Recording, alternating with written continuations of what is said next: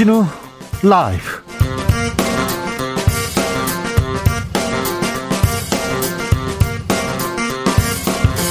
(2021년 12월 21일) 화요일입니다. 안녕하십니까, 주진우입니다.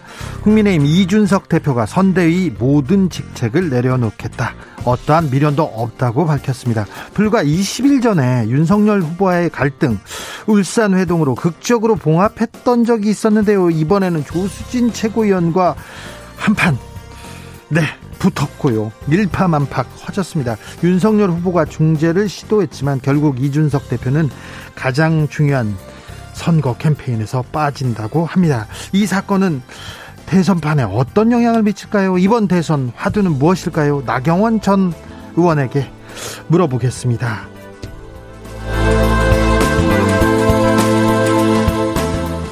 민주당 이재명 후보는 마이클 샌델 하버드 교수와 공정과 정의에 대해서 논했습니다. 능력주의로 포장된 불공정 사회에서 실질적으로 공정과 평등이 가능하도록 하는 것이 정치의 역할이라고 밝혔는데요. 연간 50조 원 지역화폐 발행으로 소상공인 매출 회복 돕겠다고도 약속했습니다.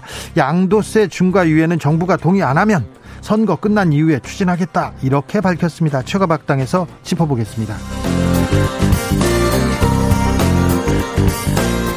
연말입니다. 이명박 박근혜 전 대통령의 사면론 슬슬 등장합니다. 언론에선 계속 나오고 있습니다. 법무부는 사면은 대통령 고유 권한이다 하면서 박근혜 전 대통령의 건강 상태에 대해서는 공개했습니다. 소견서가 이례적으로 자세하게 쓰여있다, 이렇게 밝혔는데요.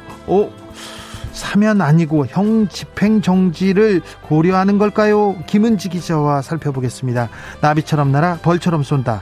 여기는 주진우 라이브입니다.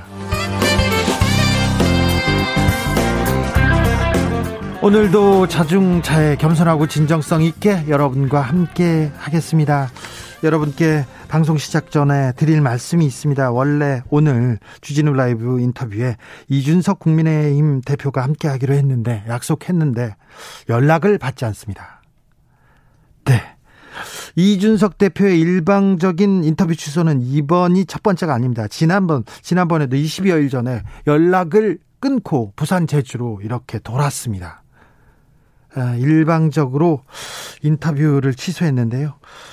저희와의 약속은 청취자들 그리고 국민과의 약속이기 때문에 당대표가 너무 무책임한 거 아닌가 하는 생각을 저는 갖고 있습니다. 유감 표명하면서 여러분께 죄송하다는 말씀 드리겠습니다. 2부 흑 인터뷰에서 국민의힘 상황, 나경원 전 의원과 짚어보겠습니다. 국민의힘 어떻게 했으면 좋겠다, 국민의힘 똑바로 가야 된다, 이런 말씀 보내주십시오. 샵9730, 짧은 문자 50원, 긴 문자는 100원입니다. 콩으로 보내시면 무료입니다. 그럼 주진우 라이브 시작하겠습니다.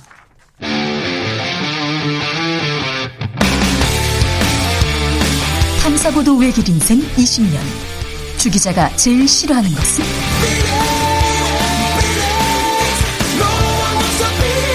이 세상에서 비리와 부리가 사라지는 그날까지, 오늘도 흔들림 없이 주진우 라이브와 함께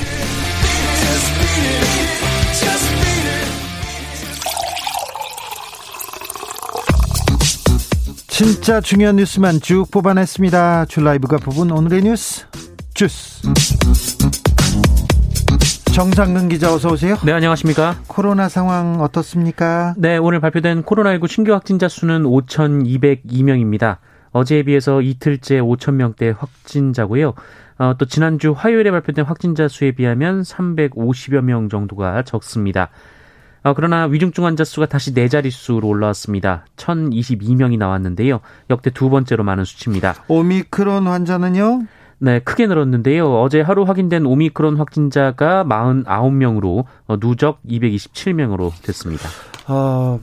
10,000명 나올 것이다, 20,000명 나올 것이다, 그렇게 걱정하지는 않아도 될 것 같습니다. 확진자 증가세가 조금 둔화된 거는 같아요. 네, 손영래 보건복지부 중앙사고수습본부 사회전략반장은 오늘 3차 접종과 방역 패스를 확대 시행한 효과로 최근 코로나19 유행 속도가 둔화한 것으로 나타났다라고 분석했습니다. 네. 이 확진자 규모가 매주 15에서 20% 정도 증가했었는데 지난 주말부터 며칠간은 증가율이 확연히 둔화된 양상이라고 말했습니다. 다만 감소 추세로 전환될지 여부는 아직 판단하기 이르다라고 밝혔습니다. 네. 또 확진자 중 60세 이상 고령층 비중이 감소한 것으로 나타났는데요.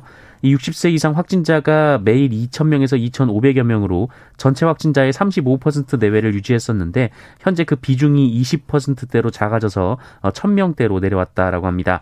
정부는 이런 추세가 두드러지면 중증 환자, 사망자 감소로 변화할 수 있을 것이다라고 기대했습니다. 네, 그렇게 돼야 될 텐데요. 소상공인을 대상으로 한 방역지원금 다음 주부터 지급된다고요? 네, 중소벤처기업부는 코로나19 소상공인 방역지원금을 오는 27일부터 지급할 예정이라고 밝혔습니다. 우선 영업시간 제한을 받는 소상공인, 소기업을 대상으로 1차 지급을 시작하는데요. 이번 방역지원금은 손실보상금과는 별개로 지급되는 것으로 약 320만 개의 소상공인, 소기업에 100만 원씩 3조 2천억 원 규모로 지급할 계획입니다. 네, 국민의힘 이준석 대표가 기자회견을 열었습니다. 네, 이준석 대표는 오늘 기자회견을 열고 선거대책위원회 내에 이 모든 직책을 내려놓겠다라고 밝혔습니다. 네. 이준석 대표는 상임선대위원장을 맡고 있고요. 홍보미디어 총괄본부장을 맡고 있습니다. 미련은 없다. 선거는 후보가 책임지는 거다. 선거는 후보가 책임지는 거다. 그런 얘기도 했어요. 네, 이준석 대표는 회견을 통해서 이 선대위 구성원이 상임선대위원장의 지시를 따를 필요가 없다라고 한다면 이것은 선대위 존재의 필요성을 부정하는 것이다라고 밝혔고요. 또 윤석열 후보와의 울산에서의 회동이 누군가에게는 언론 뚱땅 마무리됐으니 잘못된 자신감을 심어준 모양이라면서 이때다 싶어 한마디 던지는 윤 핵관들을 보면 이런 모습이 선거 기간 내내 반복될 것이라는 비통한 생각이 들었다라고 밝혔습니다. 선대위가 이미 기능을 할 수 없는 상황이다. 선거 내내 윤 핵관 모습 반복될 것이다. 이런 얘기합니다. 조수진 의원 어떤 사과도 받아들일 생각 없다 이렇게 얘기했는데 그리고 이틀 동안 수습하려는 사람도 없다. 마구 쏟아냈는데 조수진 의원하고 무슨 일이 있었던 건가요? 네, 어제 이 회의석상에서 부딪혔다라는 뉴스는 이어졌는데요. 네. 그런데 어제 저녁 이 조수진 공보단장이 일부 언론인들에게 이준석 대표를 비방하는 이 가로세로 연구소의 영상을 보낸 것으로 확인됐습니다. 이 메시지를 받은 언론인이 이준석 대표에게 이 사실을 알린 것으로 보이는데요. 이준석 대표가 격노하면서 이 사과를 요구했고 이 조수진 공보단장은 사과했습니다만 여유가 없어서 벌어진 일이다라고 말하기도 했습니다. 이에 오늘 새벽 이준석 대표는 이 조수진 공보단장을 겨냥해서 사과 같지도 않은 사과를 해놓은 걸 보니 기가 찬다라며 더 크게 문제 삼기 전에 깔끔하게 거취를 표명하라라고 압박을 했는데 네. 거취 표명이 없자 본인이 자리에서 물러난 것으로 보입니다. 4988님이 국힘은 이제 본부장 문제가 아닌 정말 더 큰 문제가 터지고 말았네요. 다시 꼰대당으로 돌아가나요? 여기서 질문입니다. 이 문제 또한 봉합될 수 있나요? 물어보는데 잠시 후에 저희가 처가박당에서 그리고 2부에서 논해보겠습니다. 1967님 국민의힘 지금 배부른 게 아무것도 없는데 지금 행동하는 거는 오만한 모습 비춰주고 있습니다. 제발 신발끈 질끈 조이고 더 겸손하게 낮은 자세로 선거에 임해주세요. 그래야만 국민들이 인정합니다. 그러게요. 겸손하게 낮은 자세로 국민들한테 대해야 되는데 지금 보면 서로 이렇게 자기 주장만 하고 있고 옆에서 또 얘기하고 뭐 당대표의 옹졸한 자기 정치 막 이렇게 얘기하고 하이에나 운운하더니 오합지졸이다 여러 군데에서 얘기만 나오고 있습니다. 어찌 되는 건지 한번 볼까요? 더불어민주당은 김건희 씨 관련된 또 추가 의혹을 제기했습니다. 네, 도종환 더불어민주당 의원은 오늘 김건희 씨가 지난 2004년 서일대학에 제출한 이력서 중 수상 및 전시 경력을 부풀려 허위로 기재한 사실이 추가로 확인됐다라고 주장했습니다. 예. 2004년 서일대학에 제출된 이 김건희 씨의 이력서를 보면 1995년에서 1999년까지 이 대한민국 미술대전에서 수상한 이력이 명시가 돼 있는데요. 그런데 각 연도별 이 브로슈어를 확인한 결과 이 1995년 외에는 이 김건희 씨 수상 내역이 존재하지 않는다라고 합니다. 근데 그러면 1995년에는 이렇게 수상했습니까? 개명 전 이름이 브로슈어에 포함돼 있는 것으로 확인이 됐다라고 하는데요. 한 번 있는데 지금 95년에서 99년까지 5년 동안 있다고 이렇게 적었다는 거죠? 네, 이 도종환 의원은 브로슈어에 나오지 않은 이 1995년 이후에 이 김건희 씨 수상 및 전시 이력은 허위라면서 김건희 씨에 대한 철저한 검증이 필요하다고 주장했습니다. 장모 관련 의혹도 또 나왔네요. 네, 민주당 강득구 의원은 윤석열 후보 장모 최은순 씨와 가족회사 ESIND가 양은 공흥지구 땅을 사들이기 이전인 2004년부터 일대 토지를 차명으로 보유한 정황이 있다라고 주장했습니다. 네. 그리고 선대위 현안대응 TF는 최은순 씨가 잠실 석촌호수 앞에 60평대 잠실 아파트를 동업자 김모 씨 명의로 차명으로 보유했다라는 의혹도 제기했습니다. 이 서울 동부지법이 2005년 이 최은순 씨와 동업자 김모 씨의 위증 혐의 관련 재판을 하면서 해당 아파트의 실소유주를 최은순 씨로 확인했다라는 건데요. 민주당은 최은순 씨가 각종 세부담을 회피할 목적으로 송파구 아파트를 차명 보유했다라고 주장했고요. 이 부동산 실명법 위반과 조세포탈 혐의가 가볍지 않다라며 수사기관의 고발을 검토하겠다라고 밝혔습니다. 국민의힘은 민주당이 아니면 말고식의 허위 의혹 제기를 반복하고 있다라고 반박했습니다. 이재명 민주당 후보 양도세 중과 유예에 대해서 속도 조절에 나섰습니다. 네, 이재명 후보의 다주택자 양도세 중과 유예 주장에 대해서 당내에서도 논쟁이 이어지고 있고, 특히 청와대와 정부가 반대의 입장을 밝히고 있습니다. 오늘도 김부겸 국무총리가 라디오 방송에 출연해서 정부 정책의 신뢰가 떨어져 동의하기 어렵다라며 이 양도세 중과를 도입할 때 이미 유예 기간을 뒀는데 그때 정부를 믿고 주택을 처분한 분들이 피해를 본다라며 반대 의사를 내비친 상황입니다. 예. 그러자 오늘 이재명 민주당 후보가 이 마이클 샌델 하버드 교수와 화상 대담을 마친 뒤 기자들과 만난 자리에서 이 현 정부의 입장은 이해한다라며 현 정부의 제도 개선을 요청하고 입법도 시도하겠으나 이 제도의 시행은 다음 정부라고 언급했습니다. 이재명 후보는 어제 언론 인터뷰에서도 청와대 반대가 이어지면 당선이 돼서하겠다라고 밝힌 바 있습니다. 대체 민정수석이란 자리는 어떤 자리인지 계속 구설에 오릅니다. 김진국 민정수석의 아들이 도마에 올랐습니다.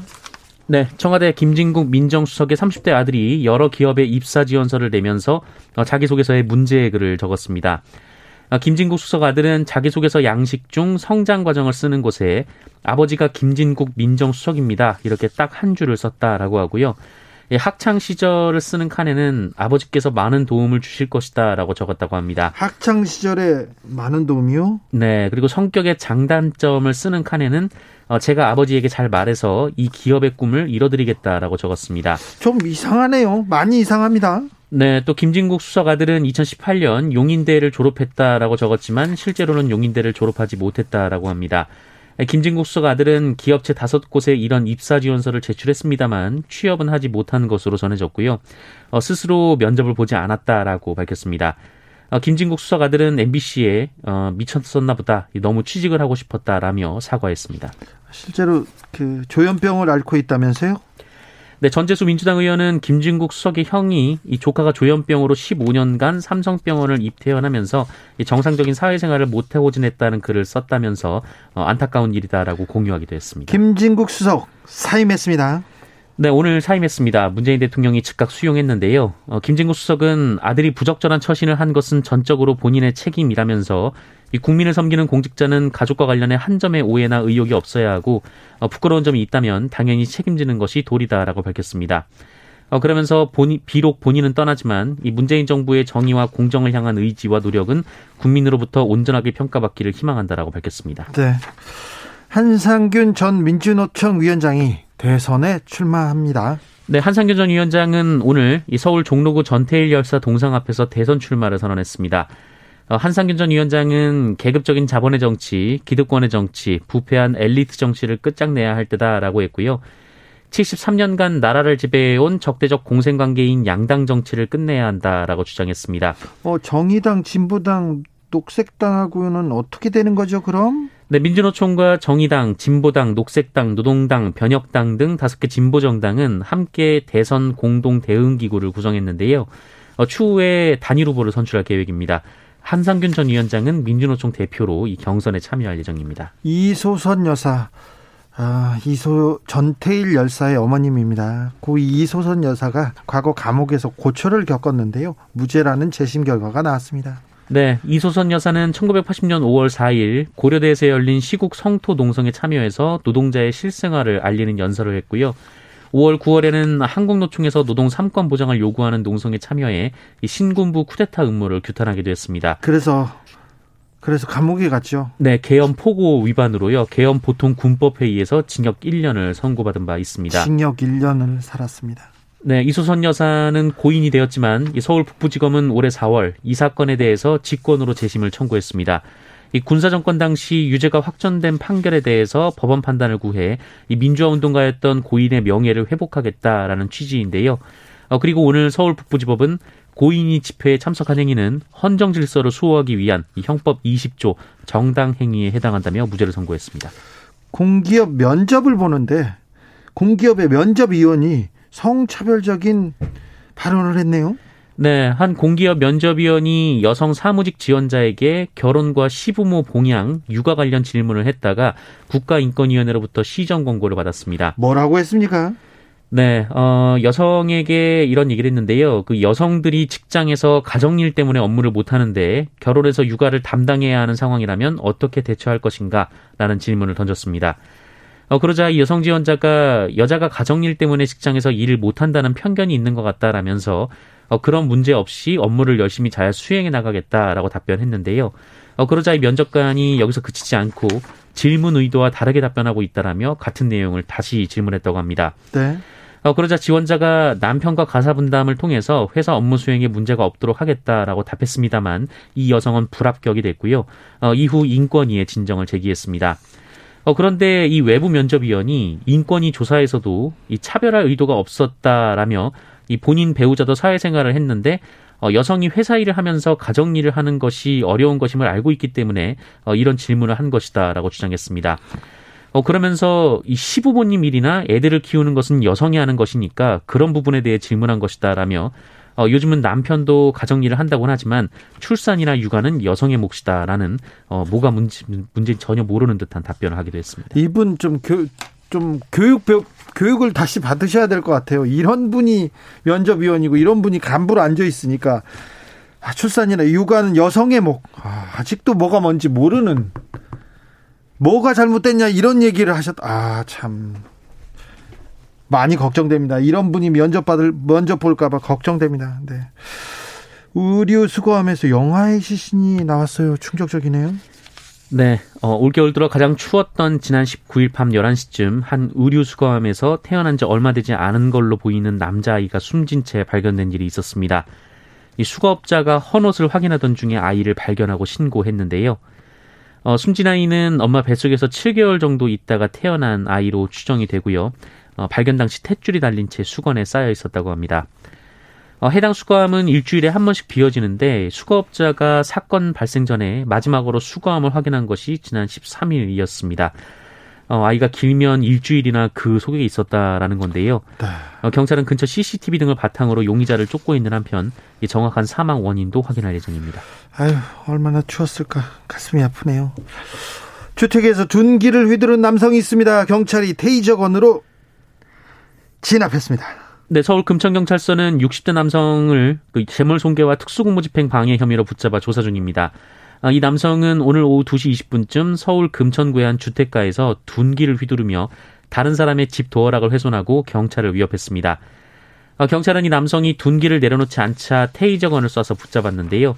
경찰은 이번 사건으로 다친 사람은 없다면서 자세한 사건 경위를 조사하고 있다고 밝혔습니다. 경찰한테 공권력에 이렇게 폭력으로 지금 대항하는 사람들이 있으면 그런 사람들은 단호하게 제압해야 됩니다. 테이저건으로 쏴서 경찰이 진압했습니다. 주스 정상근 기자와 함께했습니다. 감사합니다. 고맙습니다. 7073님께서 요즘 어린이 확진자가 느는 게 느껴져요.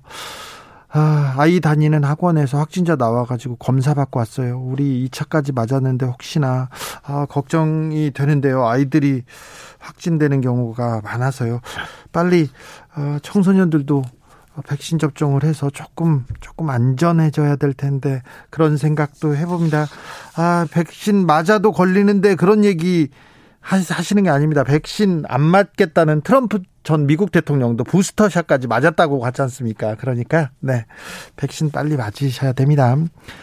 3123님께서 혹시 이것도 이준석 대표의 또 다른 비단 주머니 아닐까요?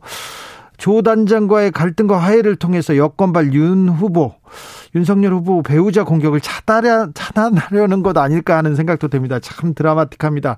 그렇게 깊은 뜻이 있는지 잘 모르겠습니다. 네.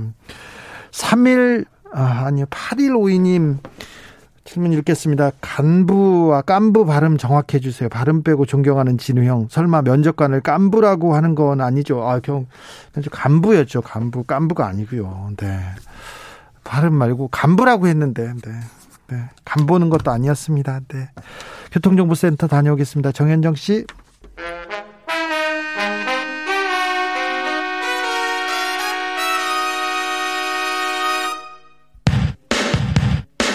주진우 라이브 돌발 퀴즈.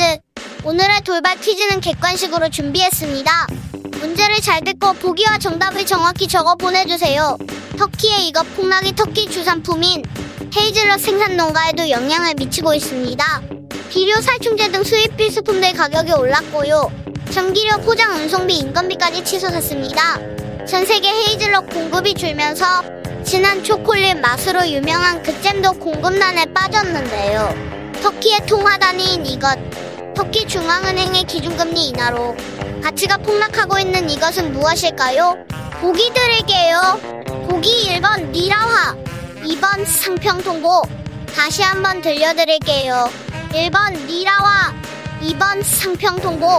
샵9730 짧은 문자 50원, 긴 문자는 100원입니다. 지금부터 정답 보내주시는 분들 중 추첨을 통해 햄버거 쿠폰 드리겠습니다. 주진우 라이브 돌발 퀴즈, 내일 또 만나요.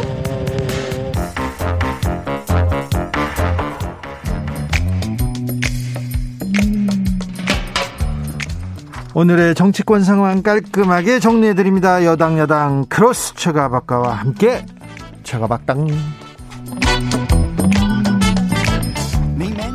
여야 최고의 파트너입니다. 주진우 라이브 공식 여야 대변인 두 분 모셨습니다. 박성준 더불어민주당 의원 어서 오세요. 네, 안녕하세요. 최영두 국민의힘 의원 어서 오세요. 네, 안녕하십니까. 네.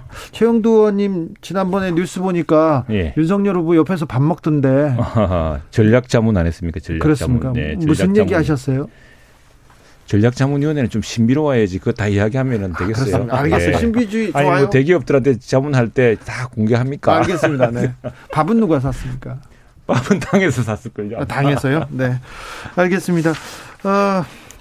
국민의힘이 소란스럽습니다. 그렇습니까? 네. 네. 2987님, 당 해체하고 재창당이 좋을 듯합니다. 지금 대선을 코앞에 두고요. 전명표님, 이준석 입장 이해합니다. 도무지 당대표를 어려워할 줄 모르네요. 조수진 의원 잘못한 거예요. 나가야 할 사람은 조수진. 그런데 이준석 대표가 지금 모든 선대위 직책을 내려놓겠다고 합니다. 어떻게 얘기했는지 잠깐 듣고 올까요? 선대위 내에서의 모든 직책을 내려놓겠습니다. 그리고 선거를 위해 홍보 미디어 총괄 공부에서 준비했던 것들은 승계해서 진행해도 좋고 기획을 모두 폐기해도 좋습니다. 단 하나의 미련도 없습니다. 당대표로서 해야 할 당은 성실하게 하겠습니다. 물론 울산에서의 합의대로 당 관련 사무에 있어서 후보가 요청하는 사안이 있다면 협조하겠습니다. 저는 그것이 대표나 선대본부, 선대위원장에 대한 그런 어떤 비난이 아니라 잘못된 사실을 바탕으로 선대위 운영에 대해서 지적하는 것이라면은 선대위의 공보단장이 당연히 챙겨야 되는 부분이다. 이렇게 생각합니다. 그리고 그 지시가 온당하지 않다고 하는 것은 본인 말대로 후보의 지시만 따르겠다는 것이고, 그렇다면은 후보 비서실에 가서 일을 하는 것이 옳다. 저는 그렇게 생각합니다. 후보 비서실로 가라. 그래서 조수진 단장한테 좀 불만이 많은가 봐요. 그런데 이준석 대표가 주진우 라이브 오늘 인터뷰하기로 했는데 그냥 연락을 안 받습니다. 그냥 사라져가지고 바로 나는 내려놓겠다고 얘기합니다. 들어보십니까 지금? 네네. 예, 예. 네. 다음 너무 이준석 대표가 이제 그동안 또 아마 약속을 했기 때문에 네.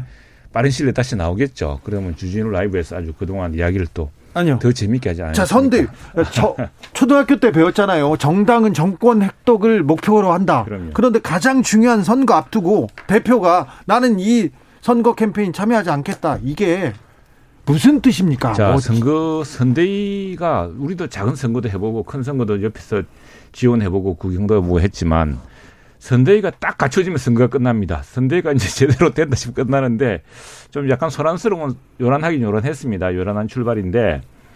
근데 이제 저 당대표의 생각은 아마 이번 그 발표를 통해서 뭐 저는 말렸습니다만 발표를 통해서 좀 선대위를 혁신해야겠다. 지금 선거 캠페인을 좀 혁신해야겠다 뭐 이런 생각을 하는 것 같아요. 그리고 당대표로서 역할, 지금 당대표 역할이 큽니다. 우리 당원들을 교육한다든가 대학생 지부를 만든다든가 저변을 확대하는 게 계속 할 수 있기 때문에 그 홍보본부장의 문제는 조금 전에 이야기한 것처럼 기획한 거는 기획한 대로, 아니면은 뭐 새로운 팀이 되게 좋다고 대표로서의 본인의 이제 지금 저변을 확대하고, 특히 이제 20대, 30대 당원, 대학생 지부를 만드는 일이 그런 데도 전념하겠죠. 근데 이제 분명한 것은 이게 이제 그 뭐 어제 있었던 일, 또 이후에 지속된 일들이 막 이준석 대표 판단으로는 그냥 이렇게 넘어갈 일은 아니고 이번 기회에 한번 요란하게라도 어떤 선대위 내부의 어떤 혁신이랄까 이런 것이 필요하다고 생각하는 것 같습니다. 그래서 이런 것들이 이야기될 수 있도록 우리 또 당이 또 기밀하게 움직여야죠. 근데 좀 이거는 좀 예견되지 않았나 싶어요. 네. 저도 이제 뭐 국민의힘 내부의 얘기를 뭐 제가 이렇게 다 얘기하는 게 좀 맞는지 모르겠는데, 전반적으로 이제 선대위가 꾸려지면 그 선대위 인선에 대한 그림을 통해서 이것이 어떻게 갈 것인지 예고가 되지 않습니까? 네. 그러면 선대위라고 하는 것은 후보 중심이고 이제 당대표 중심으로 이제 선대위원장이 이렇게 꾸려지는데, 그 밑에 누가 일을 하느냐가 매우 중요해요. 그러니까 내부 살림은 사무총장이 하는 거고, 큰 조직은 조직본부장이 하고, 정책은 또 정책본부장이 하고요. 또 전략은 전략본부장이 하고, 한 부분이 또 중요한 것 중에 하나가 뭐냐면 이런 공보단입니다. 네. 근데 이런 본부장들의 역할이 어떤 역할이냐면, 경선할 때는 공격수들이 주로 중심으로 하게 돼 있어요. 예. 그런데 본선이 되고 이제 통합선대위가 됐을 경우에는 통합편이고 자기가 하고 싶은 말을 절제하면서 가야만 이 통합선대위가 꾸려지는 거거든요.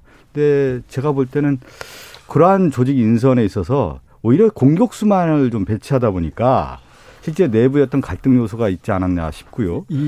예. 정치라는 게 네. 그런 갈등을 조정하는 그렇죠. 그런 네. 과정일 텐데, 이 정치인들이 그 갈등을 조정을 못하고 합의를 못하고 계속 표출하고 있습니다. 7294님께서 최영두 의원님, 포항 당원입니다. 이준석 대표 한두 살 먹은 애도 아니고 뭐 하겠다는 말인지요. 내려놓지 말고 탈당하라고 하세요. 얘기합니다. 1321님께서는 이준석 대표 고생 많이 하네요. 대표를 중심으로 뭉쳐도 부족한데 나이 어리다고 깔보는 연장자 의원들 다시 한번 생각해봐야 합니다. 이렇게 얘기합니다. 최영두 의원님.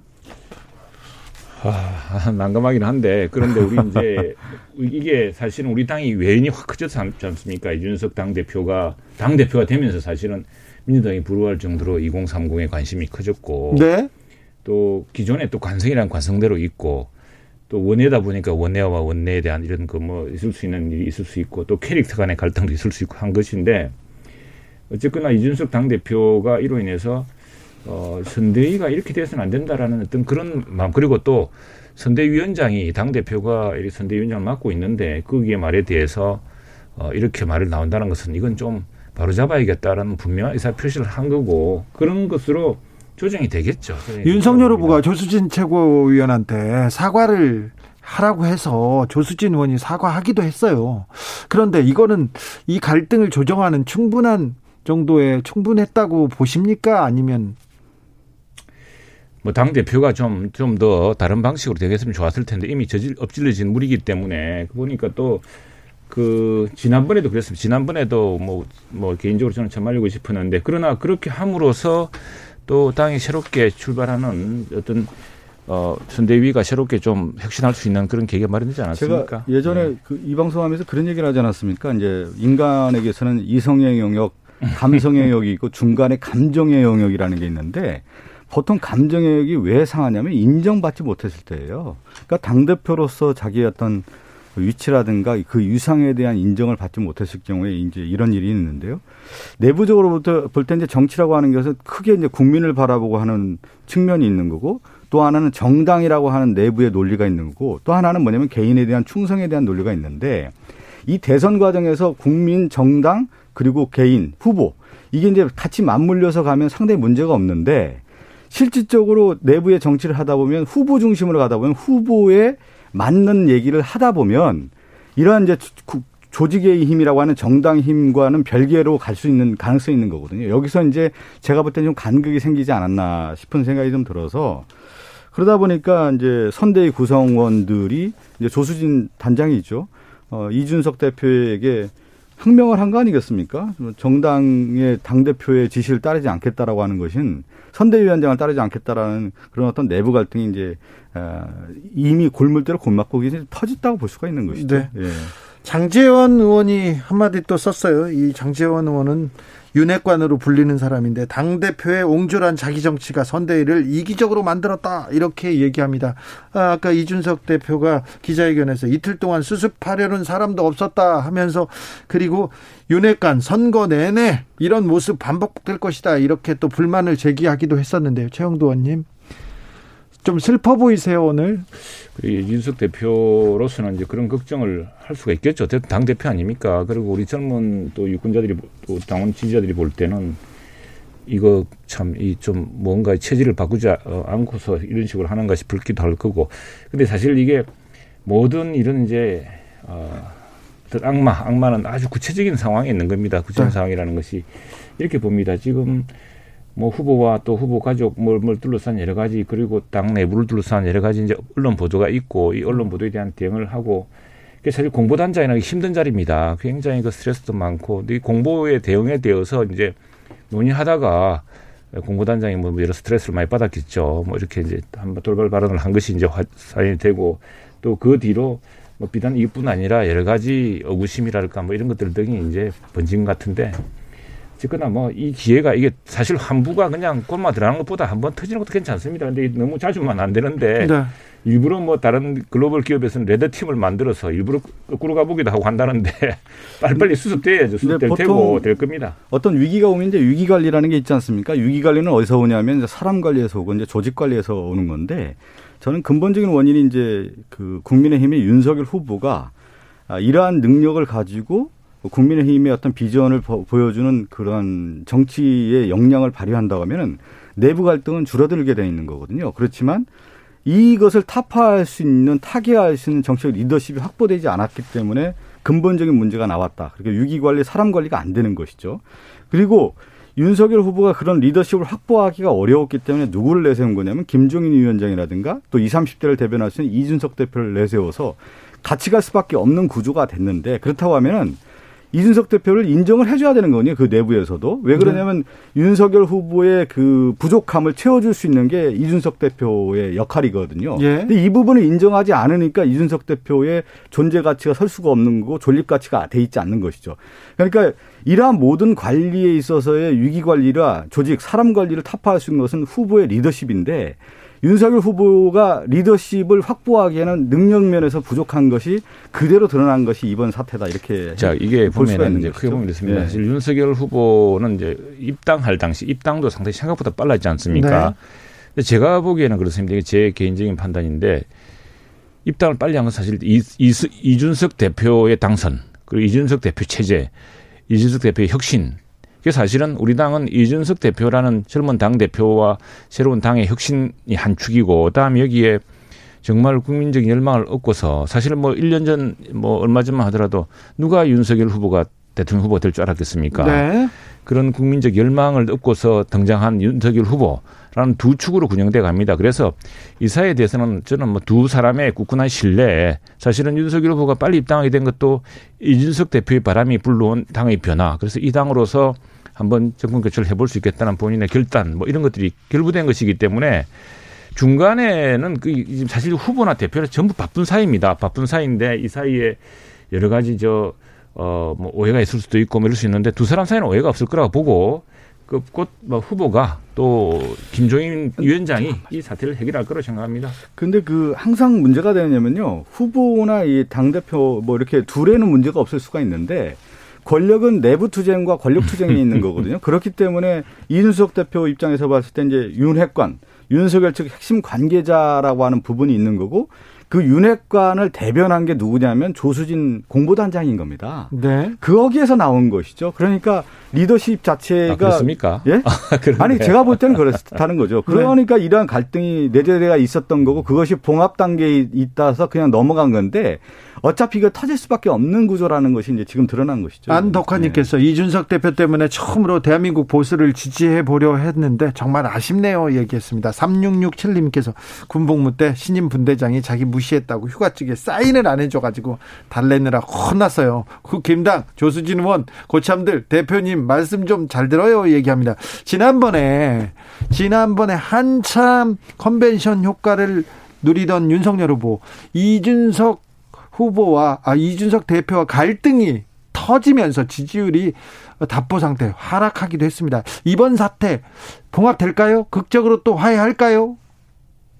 지금 두 사람 모두 다 정권 교체를 못하면 이 국민의 큰 죄를 짓게 되는 겁니다. 그리고 이 위기감이 어마어마한 큽니다. 아마 오늘 내일 두 사람 이준석 대표는 무게, 이 사람들의 여론의 압력 또 기대에 대한 그 무게가 어마어마하게 커질 겁니다. 그런 것들 때문에 아마 좀 더 비상하게 판단할 거라 생각을 합니다. 네. 덕분에 김건희 씨 관련 의혹은 좀 뒤로 밀렸습니다. 관련 의혹이 나왔는데도 좀 밀렸어요. 밀렸는데 이수정 공동선대위원장께서 좀 의미 있는 얘기를 하셨네요. 허위인 부분이 생각보다 많지 않다. 과장인 부분은 꽤 많이 있는 것 같다. 이런 그 잠정적 결론으로 보이고요. 국민대학에서 박사를 하시고 그리고는 서울대 경영대 때 이게 특수대학원이에요. 특수대학원에서 EMBA라는 2년짜리 석사 과정을 하신 것은 지금 확인이 되고 있거든요. 그렇기 때문에 뭐 서울대 경영학과를 완전히 허위로 안 나왔는데 나왔다고 거짓말한다, 이건 사실 아니고요. 예. 특수대학원들 결국은 제가 어저께도 어디선가 얘기했는데 이게 대학의 잘못일 수도 있다. 오늘 아침 KBS 최경영 최강 시사하고 인터뷰 부분인데요. 허위인 부분은 많지 않고 과장인 부분이 많다, 이렇게 대학의 잘못일 수도 있다, 이렇게 또 지적하셨습니다. 이수정 위원장이 어떻게 보셨습니까? 박성준 의원. 제가 먼저 얘기해야 되나요? 네. 확실히 차이가 나는 게 정치인과 이수정 공동선대위원장 같은 경우는 학자 출신 아닙니까? 교수 출신으로 왔잖아요. 네. 정치인은 남 탓을 하면 안 되는 거예요. 그래요. 왜 그러냐면 대학의 잘못일 수 있다. 이것은 자기의 잘못을 남으로 돌리는 거 아니겠습니까? 예. 지금까지 사태가 무엇입니까? 김건희 씨가 허위 학력과 경력에 대한 기재 문제로 여기까지 온 거 아니겠습니까? 네. 그래서 이 모든 문제를 국민 눈높이에서 바라보고 학력이라든가 경력, 수상, 이력 이런 것들에 대한 것들을 정확하게 얘기를 하고 이 문제가 이렇게 얘기를 하는 것이 하고 난 다음에 이 문제에 대한 조치를 어떻게 하겠다라고 하는 것이 정치인의 어떤 책임의 도리인데, 단순하게 이것은 과정됐다라고 하는 쪽에서 얘기를 하고 이것은 대학의 잘못이다라고 얘기했을 경우에는 누가 이것을 국민들이 바라볼 때 받아들일 수 있겠습니까? 이걸 서울대가 문제라고 할 수 있을까요? 최영두 의원님? 서울대 졸업장에 그 김건희 대표 측에서 내놓은 그 서류를 보면은, 네? 서울대 졸업장에, 서울대는 아마 이게 특수대학원 또 일반 대학원 구분 없이 서울대학교 경영학 석사라고 이렇게 졸업장에 찍혀 있다고 합니다. 네. 그래서 그걸 이제 한 것이고, 네. 또 여기에 대해서는 뭐 서울대 MBA 과정이 어떤 과정이 설명도 있는데, 그걸 떠나서 지금 이게 허위 학력과 경력에서만 민주당이 가만두겠습니까? 지금 고발하고 여러 번 벌써 고발했겠죠. 아니, 가만히 있지 않고 지금 계속 문제 제기하고 고발도 하고 있지 않습니까? 그런데 네. 이제는 이렇게 봅니다. 이분이 지금 결혼한 지 몇 년 됐죠? 10년 정도 된 것 같죠. 2012년 3월에 결혼했습니다. 2012년에 결혼했습니다. 네. 안 되고 이제 당시에 늦게 결혼했던 검사, 당시로서는 뭐 서울지검장도 아니고 아무것도 아닌 검사였습니다. 이게 검사였고, 그 전에 이미 이 김건희 대표라는 분은 상당히 이 전 시업계에서는 아주 흥행 보정 숙표 같은 사람이었습니다. 제가 이걸 왜 아냐 그러면은, 우리 국정감사 때 문체위의 민주당 의원들과 또 열린당 의원이 뭐 이 부분 가지고 어마어마하게 파고들었어요. 그래서 예술의 전당이나 이런 분들한테 아니 그 공연 전시해 주는데 전시관 빌려주는 게 특혜 아니냐 이렇게 다 따져 무질렀죠. 이 민주당 정부 내에서. 그런데 당시 이야기가 다 적법하게 이루어졌고 공연 전시업계 내에서는 나름대로 흥행 보정 수표여서 우리가 부득이 갑자기 그 전시하기로 하는 전시업체가 부도를 내는 바람에 그걸 그냥 놀려두면 공실이 되면은 손실이 생기니까 급하게 하던 관행대로 해서 했는데 그때 제일 인정받은 분이라고. 저는 사실은 이 김건희 대표에 대해서는 언론사가 제일 잘할 거라 생각합니다. 우선 이분이 아마도 우리가 대통령이 된다면은 대통령 부인으로서는 그 직장을 다니다가 사업을 하다가 때 아마 첫 번째 사례가 될 겁니다. 그러니까 이전에 이희호 여사가 계셨는데 이희호 여사는 여성운동을 하셨고, 예. 지금 우리 대통령 후보 중에 무슨 사업이나 무슨 말하자면 커리어 우먼으로서의 역할을 해보신 분들이 별로 없습니다. 네. 첫 번째 사례인데 커리어 우먼으로서 굉장히 성공적인 사람이었다. 그건 언론사들이 한번 검증을 해보시라. 왜냐하면 KBS도 같이 전시한 적이 있고 뭐 신문사, 방송사 다 있습니다. 만일 그 언론사들이 그렇게 실력 없는 사람이 당시에 평검사하고 결혼도 하기 전인데 그 사람 뭘 믿고 뭐 때문에 그 같이 전시를 했겠습니까? 자. 그런 실력을 바탕으로 한 것이고 그다음에 그 실력까지 오르기 위해서 본인이 자기 개발하고 본인이 노력하고 본인이 돈 써가지고 공부하고 했던 그 경력들을 가지고 그것을 허위학력이다 허위경력이다 주장을 하시는데 그 정도 됐으면 민주당이 가만히 있었겠습니까? 자, 근데 최영두 의원님. 네네. 최영두 의원님 하버드에서 공부하셨죠? 네네. 하버드에서 어떻게 공부하셨어요? 얼마나 공부하셨어요? 저는 저 MPA라는 과정 공부를 했죠. 그래가지고 공부 오래 하셨죠. 예, 석사님. 아니, 근데 저도 수고 1년 과정입니다. 아니, 근데 하버드대 이렇게 한번 견학 오는 사람들 있잖아요. 저도 간 적이 있거든요. 그래서 이분도 견학을 공부했다고 하면 안 되는 거죠. 그냥 견학이라고 써야 되죠. 당기 연수라고 써. 근데 연수는 과목을 쓰지 않았습니까? 왜냐하면 그것은 그걸 가지고 이분이 설마 그 갔던 걸 가지고서 뉴욕대 졸업이라 썼습니까? 안 썼습니다. 그렇게 안 썼습니다. 연수라고 쓰셨죠. 그런데 서울대학교에서 이 과정을 보낼 때 그 코스에 그렇게 했다는 것이고 그다음에 제가 그 하버드 케네디 스쿨 있을 때 보니까 그 로스쿨 같은데 이렇게 1개월 단위로 그 여러 대학원의 대학원 석사 과정에서 옵니다. 아니. 그렇게 해서 연수하는 것인데 그래서 그 과정에 최 의원님, 그거는 잠깐만 제가 말씀드릴게요. 제가 그래서 요거 하나만 말씀드릴게요. 자, 자기 개발을 하기 위해서 돈을 써서 외국 가서 이거 국내에서 서울대학교 경영대학원 특수대학원 과정에서 제공한 과정의 일부였던 것이고. 그걸 가지고서 지금 다른 얘기는 뭐 안 하고요. 제가 김건희 씨 관련된 부분이 이분이 이제 학교 교수 활동을 한 거 아니겠습니까? 경영 교수. 네. 어쨌든 허위 경력 이재라든가 뭐 여러 가지 이제 이런 의혹이 지금 다 하고 있는데 이 문제를 교수 출신이었던 김종인 위원장하고요, 김병준 위원장이 어떤 생각을 하고 있는지 한번 여쭤보세요. 그렇죠. 그렇게. 아니 제가 좀 말씀드리고요. 학교에서 허위 이력 기재 자체가 탈락 사유고요. 문제가 큰 겁니다. 그것을 우리가 허위 이력인지 아닌지도 모르면서 지금 허위 이력했으면 지금 나오고 있지 않습니까? 이력들이 계속 나오고 있지 않습니까? 저 세세하게 따지긴 싫은데 교회를 10년 동안 안 가신 분이 교회 갔다가 우겼다가 덜통 나니까 지금 뭐 여기 뭐 교회 저 여름 학교 캠프 갔던 걸 가지고 무슨 뭐 신학대학원 나왔다고 우긴다 그런 식으로 이야기하는데 그렇게 이야기하시면 안 되죠. 지금 아까 최 의원님이 또 그런 얘기를 했잖아요. 그 커리어 우먼으로서 이 대통령 후보의 부인은 이제 첫이다 이렇게 얘기를 했는데 우리나라 대통령 후보의 부인 중에 이렇게 의혹이 제기된 사람이 누가 있습니까? 처음 역사 이래 우리나라 대통령 예? 그 민주당이 계속 공격하고 검증하고 있지 않습니까 지금? 최 의원님 이거에 대해서는 정말 겸허하게 받아들이고요. 인정할 거 인정하고 국민에게 이게 사과를 해야 하는 것이 사과하고 그렇게 가는 것이 맞다고 민주당도 검증하고 다 검증합시다. 최영두 의원님 점잖은 최영두 의원님 목소리가 높아지셔서 여기까지. 민주당의 수법이 이런 식이에요. 예전에 기양건설 때부터 다 우리 주변에 앵커도 알지 않습니까? 기양건설 전부 가짜였죠. 그다음에 무슨 김대업도 사기였죠. 자 얼마 전에 반기문 총장 인터뷰 보니까 반기문한테 20만 달러 줬다고 그것도 가짜였죠. 전부 이런 식으로 나는 이번에 분명히 고발하시고 고발이 잘못되면 무고로 책임지는 그래서 선거판을 이렇게 무책임하게 하지는 말자 이렇게 하고 싶습니다. 제가 볼 때는 이렇게 됩니다. 당내 분란의 가장 근본적 원인이 어디 있겠습니까? 이준석 대표가 지금 이렇게 되는 문제.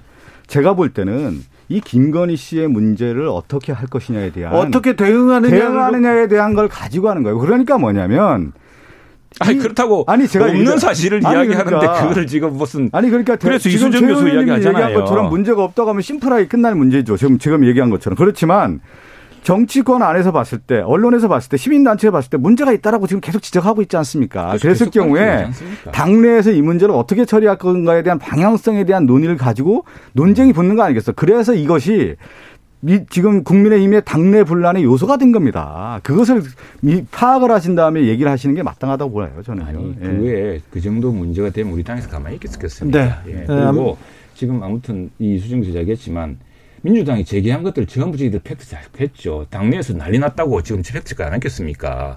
해봤더니 그렇게 볼 사연이 아니다라고 지금 우리가 판단하고 있는 거거든요. 그러니까 아무 문제가 없다라고 얘기하는 것이 국민들이 받아들일 수 있을까요? 아니, 그것은 알겠습니다. 여기까지 할게요. 아무튼 이 문제만 나오면 이 문제는 명백하게 밝혀야 됩니다. 알겠어요. 진짜로. 이 문제만 나오면 저기 국민의힘에서 의원들이나 지금 점잖은 최영두 의원님도 목소리가 높아졌어요. 자, 우리 지금까지 수법국가요, 비양건설, 한인업 돈 받았다 이런 사기를 해왔던 사람들 아닙니까? 그것도 다시 얘기할 시간이 있어야 되는데 나중에 하겠습니다. 남정호님께서 솔직히 이수정 씨가 이야기한 거 이해합니다. 그런데 윤석열 후보에게 적용하기는 힘들 것 같아요. 지금까지 윤석열 후보가 검사일 때 처벌했던 내용과 완전히 비슷한 내용이잖아요. 그래서 그냥 지나칠 수 없습니다. 이렇게 얘기하고요. 비슷한 내용으로 고발장을 쓰세요. 빨리 그러면. 네.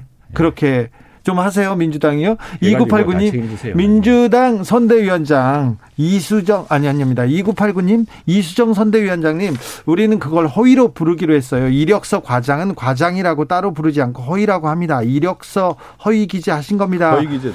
자, 어제 이재명 후보가 저희한테 와서 인터뷰해가지고 공약에 대해서 엄청나게 얘기를 하고 갔어요. 오늘은 마이클 샌델하고 공정에 대해서 얘기를 했죠. 그 기사 안 나오네요. 네. 마이클 샌델 기사 지금 나오고 있습니다. 나오고 있고요. 나오고 있으나 이준석 대표 기자회견으로 거의 묻힌 것 같습니다. 아니 그래도 지금 가장 큰 의미가 뭐냐면 우리 사회가 이제 가야 할 방향 중에 하나가 이제 공정이라고 하는 부분이 있지 않겠습니까? 정의라고 하는 얘기에 대해서 이제 마이클 샌델과 함께 또 얘기를 했고 특히 그 이재명 후보와 이제 마이클 샌델의 핵심적인 게 하나가 뭐냐면 이제 우리가 생각하는 이제 공정이라고 했을 경우에 능력주의 아니에요. 능력을 통해서 내가 어떤 성취를 했을 경우에 그것이 응당한 대가를 받아야 된다라고 하는 것이 이제 정당한 논리인데 실제 그 능력주의 안에는 뭐가 있냐면 불공정성, 불평등성에 대한 부분이 내재해 있다는 겁니다. 그래서 이 부분을 얼마큼 이제 우리가 제도적으로 보완하고 청년들에게 더 기회를 줄 것인지 이것을 고민해야 되고 그것은 뭐냐면 정치권에서 민주주의 체제 아에서의 사회적 연대를 통해서 사회 약자에 대한 보호 이런 부분들에 대해서 진지한 토론의 장을 마련했기 때문에 저는 상당히 의미가 있고요. 또 이재명 후보 또 마이클 샌델 교수 또 샌델 교수의 이재명 후보 간의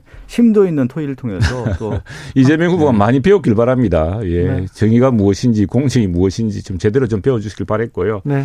예. 그 부분에 대해서는 저희들도 할 말이 많죠. 아니, 지금 최영두 마이클 샌델 기분이 좀 교수로 이야기하죠. 마이클이 안 좋은 게 아니라 마이클 샌델 교수하고 그건 참 좋은 기회로 생각합니다. 역시 그 좋은 기획이죠. 민주당이 기획력이 앞서는구나 이렇게 생각을 했는데 근데 뭐 참 기획만 좋으면 뭐 합니까? 내실이 실질이 그래야 되는 것이고 지금 뭐 바로 그 마이클 샌델이 이야기한 정의론 내 때문에 지금 이 정부가 이렇게 망한 것입니다. 조국 교수의 그 보시고 다음에 오늘 그만뒀지만 그 민정수석 아들은 또 뭐 하는 짓입니까? 그게 후보의 아들은 또 무슨 뭐 하는 짓입니까? 그것들이 다 이게 공정과 정의의 상식으로 보자면은 정말로 비판받아야 되는 것이죠. 그런데 그걸 뭐 어느 날 마이클 샌델이라는 유명한 하버드 교수를 가지고 이야기했다고 갑자기 면접을 받습니까? 최 의원님 인정할 건 인정하고요. 기획 잘했다 그랬잖아요. 아니 그게 아니라 지금 그렇게 얘기하시면 마음이 편하십니까? 마음이 편한 게 아니라 네. 마이클 샌델 아니 지금 그러한 제가 참 오늘 말을 절제하려고 했는데 그러한 잣대의 최 의원님 잣대가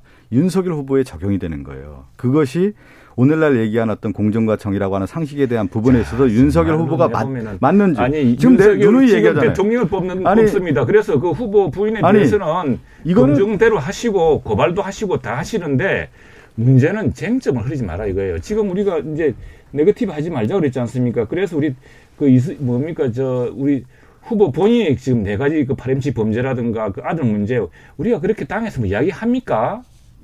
그런데 지금 민주당은 지금 보면은 저 과장된 의혹을 하면서 무슨 뭐 역사에 없는 영부인이 나올 거라는 엉뚱한 소리하고 온 동네에 펜수막 붙이고 그게 정말 공정한 태도입니까? 아니, 그런 이야기를 하는 거예요, 제가.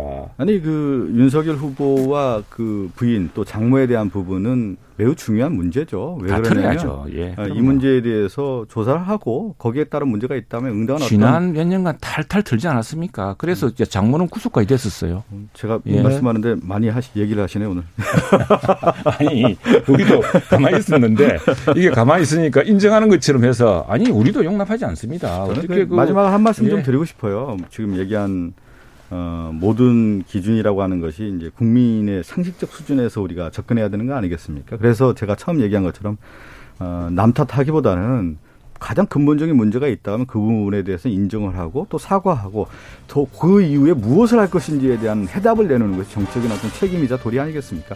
그런 차원에서 제가 윤석열 후보라든가 김건희 씨에 대한 얘기를 하는 겁니다. 진실은 진실도 가려야죠. 그래서 분명히 제안하고 싶은데 언론사들이 김건희 씨의 그동안 경력이나 실력에 대해서 한번 검증하는 언론사들은 다 사업을 해봤기 때문에 제일 잘 알고 있을 거라 생각합니다. 좀 공정 좀 해주세요. 네. 최가박당 여기서 인사드립니다. 지금까지 박성준, 최영두, 박성준 두 분 감사합니다. 감사합니다. 고맙습니다.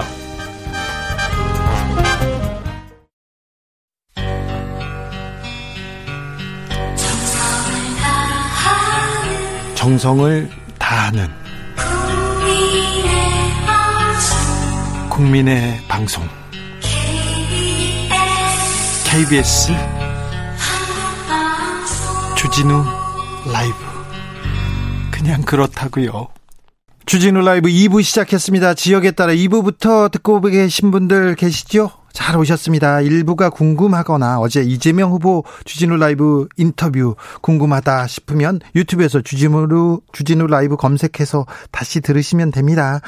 라디오 정보센터 다녀오겠습니다. 조진주 씨.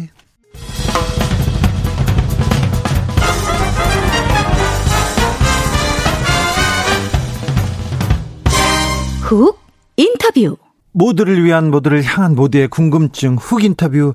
대선이 70여일 앞으로 왔습니다. 그런데 이준석 대표가 직책을, 선대위에서 모든 직책을 내려놓겠다고 해서 국민의힘은 또 내분에 휩싸였습니다. 요동치는 대선판 현 상황 어떻게 보고 계신지, 그리고 우리가 이번 대선에서 어떤 것을 얻어야 하는 건지 물어보겠습니다. 외연 확대를 위해서 백의종군을 선언한 나경원 전 의원, 안녕하세요. 네, 안녕하십니까. 반갑습니다. 의원님, 요즘 어떻게 지내시는지요?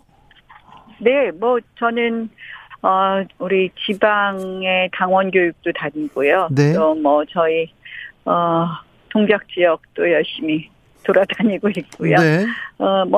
제가 할 수 있는 여러 가지 선거운동을 조용히 하고 있습니다. 네. 여기저기 이렇게 다니면서, 일을 많이 하신다고는 얘기는 들었는데, 막상 선대위 핵심에는, 윤석열 핵심에는 막상 당을 운영하거나 대선을 치러본 경험 있는 사람들, 진짜 실력자들은 좀 부족하다 이런 얘기도 있습니다.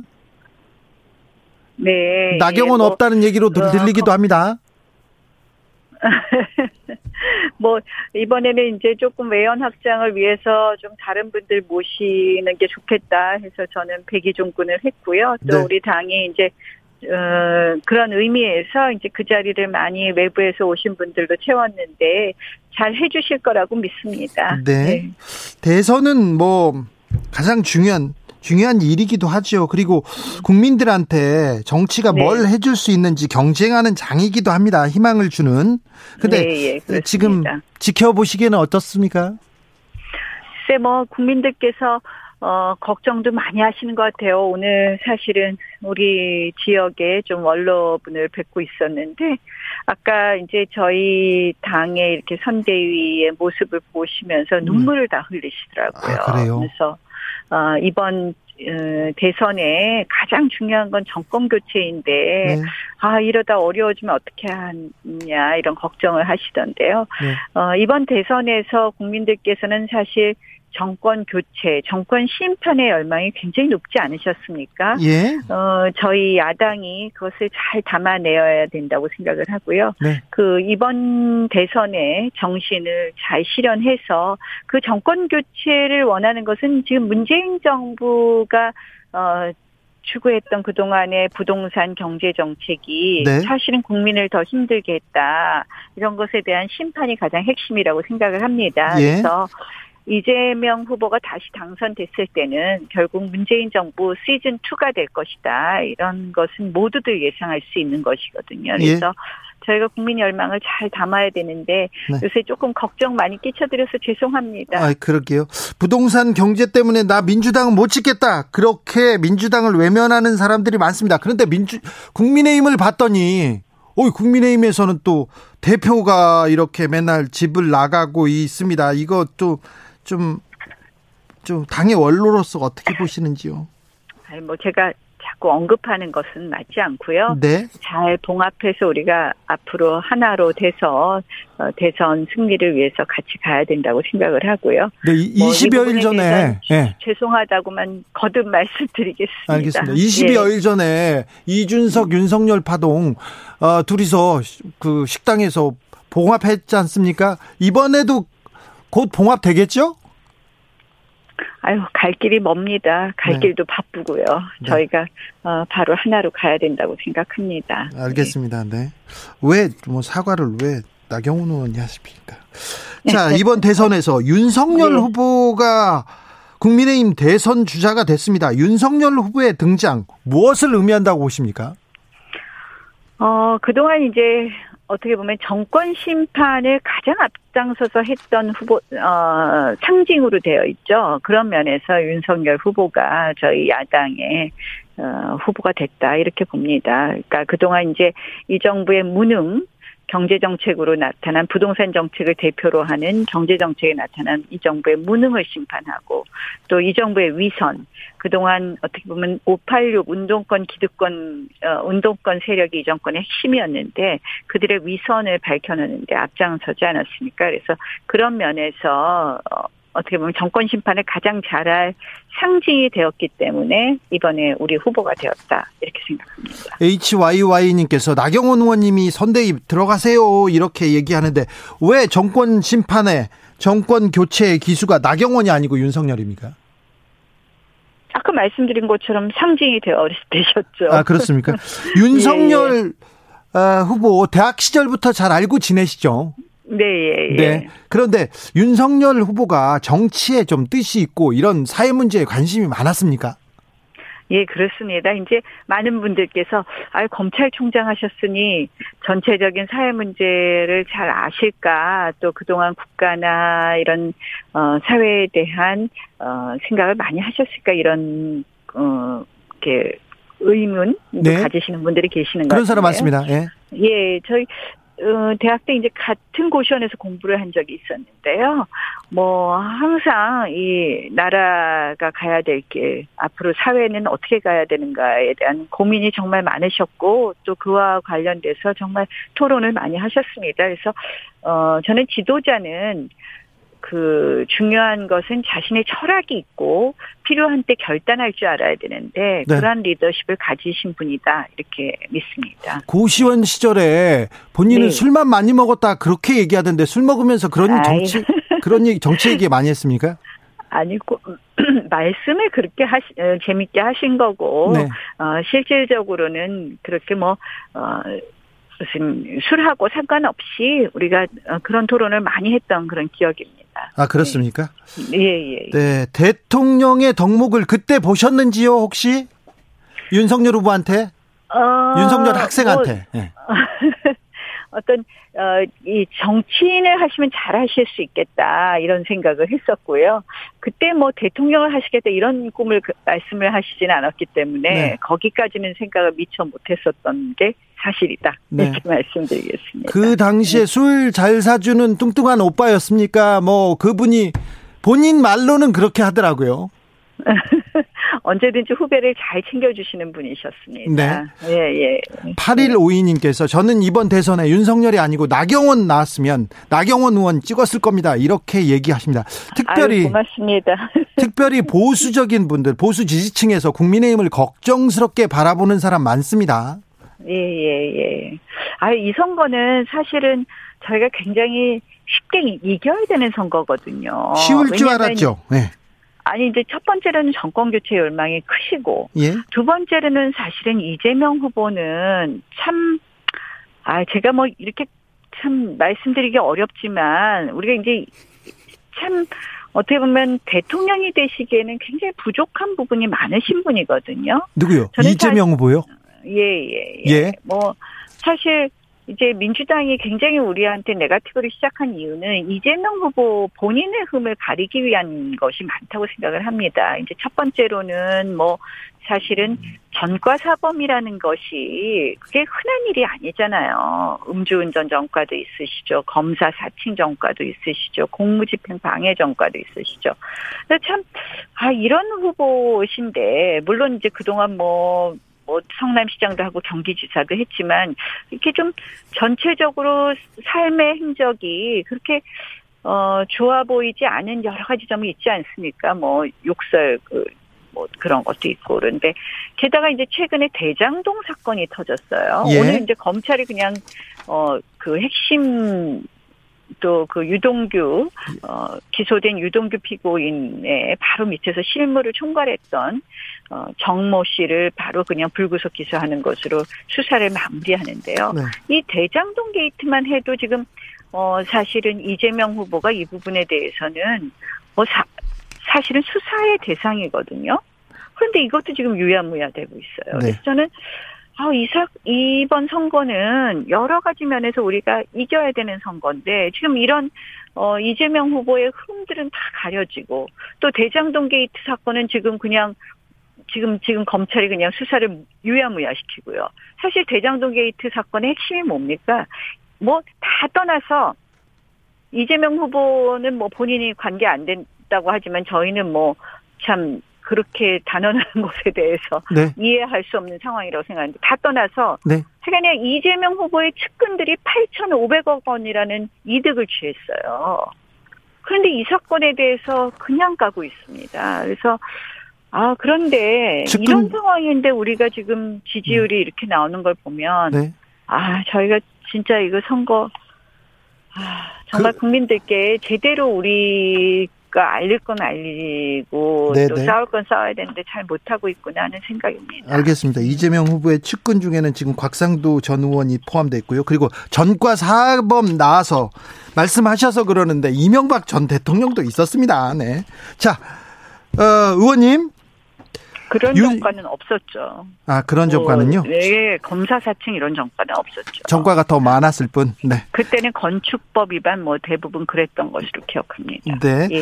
윤석열 후보가 대선의 기치로 내건 공정이 김건희 씨 검증 문제 때문에 좀 비판받고 있습니다. 이 부분은 어떻게 보십니까? 그래서 사실은 김건희 배우자 문제로 이제 이게 이제 진행이 되고 있는데요. 네. 사실 이제 국민들께서 인식하는 거랑 또 사실하고는 또 다른 부분도 있지만 결국 이런 선거에서는 국민 정치가 그렇더라고요. 인식이 더 중요하게 느껴지는 부분이 있기 때문에 네. 알릴 건 알려야 되지만 또 그래서 이제 후보께서 사과하셨다고 생각을 하는데요. 네. 그런 부분이 좀 안타까운 부분은 좀 있습니다. 논란이 지금 계속되고 있는데 이 문제는 어떻게 해결해야 된다고 보십니까? 정치 고수로서 또 한 수 좀 알려주세요.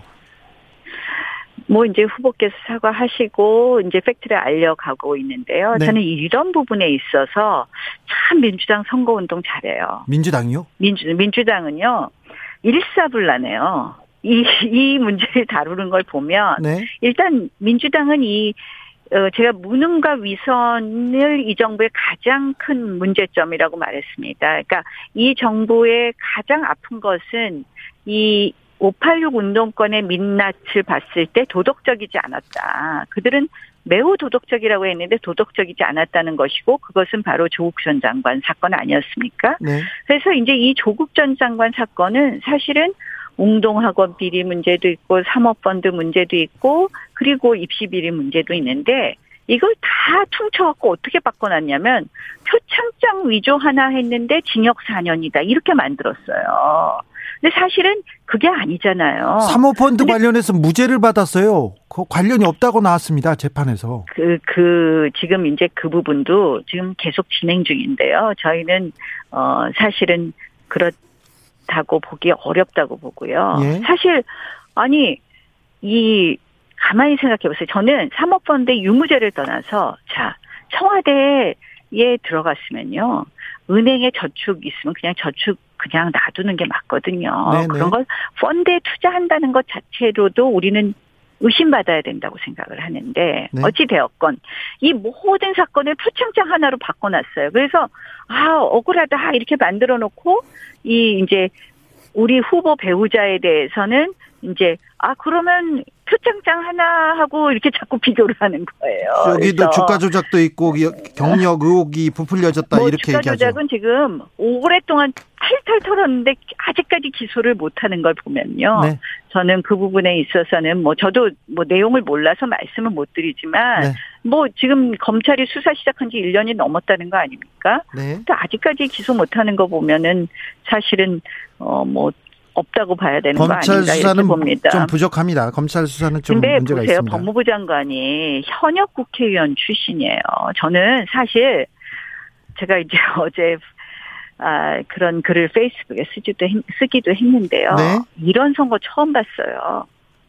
선거에서 가장 공정해야 될 자리가 행안부 장관하고 법무부 장관이거든요. 예? 행안부 장관은 경찰 조직 그리고 선거를 총괄하는 선관위, 선거를 총괄하는 자리죠, 사실상. 법무부 장관은 검찰 조직을 갖고 있어요. 그래서 늘 선거를 앞두고 대통령은 행안부 장관과 법무부 장관은 적어도 정치인 출신을 두지 않았었습니다. 그게 어떻게 보면 선거에 대한 예의라고 생각을 하는데요. 지금 정부는요, 행안부 장관, 법무부 장관이 그냥 과거 정치인도 아니고 현역 국회의원이에요. 현 정부는 그러면 예의가 없습니까? 저는 그런 면에서는 사실은 이거는 민주주의에 대한 예의가 없는 것 아닌가. 네. 보세요. 법무부 장관은 대장동 게이트 사건 수사 무마해. 그리고 공수처장은 저희가 그렇게 반대했던 공수처장은 뭐하고 있습니까? 뭐 5천만 건인가가 고발이 됐는데 24건을 수사한다면서 그중에서 4건이 윤석열 후보 사건이에요. 저는 참 이 야당이 너무 불리한 선거를 하고 있다. 그런 생각을 합니다. 그래서 민주당이 정치 공세를 잘하고 국민의힘은 정치 공세 잘 못하고 그리고 또 검찰도 공수처도 민주당 편입니까? 그러면 의원님이 생각하시기에는? 그럼요. 지금 뭐 공수처가 보이는 게 다 그렇잖아요. 검찰총장 출신이지 않습니까? 윤석열 후보는. 지금 검찰총장이 누굽니까? 윤석열 후보를 시시때때로 공격했던 이성윤 전 중앙지검장 아닙니까? 아니요. 김오수 검찰총장입니다. 김오수 검찰총장. 네, 검찰총장은 김오수입니다. 맞아요. 네. 제가 요새 정치 잘 안 보고 있어서. 알겠습니다. 7700님께서 나경원 의원님 여성 정치인의 상징이십니다. 나경원 의원님 팬이 많네요. 그런데요, 여성 정치인의 상징. 네, 지금 뭐 국민의힘의 상징적 여성 정치인으로서 이수정 교수, 신지혜 대표 영입은 어떻게 보고 계십니까? 여성 표심 좀 잡고 있는 것 같습니까? 저희가 넓게 문을 연다 이런 면에서 저는 그렇게 우리가 지켜보는 것이 맞다고 생각을 하고요. 네. 후보께서는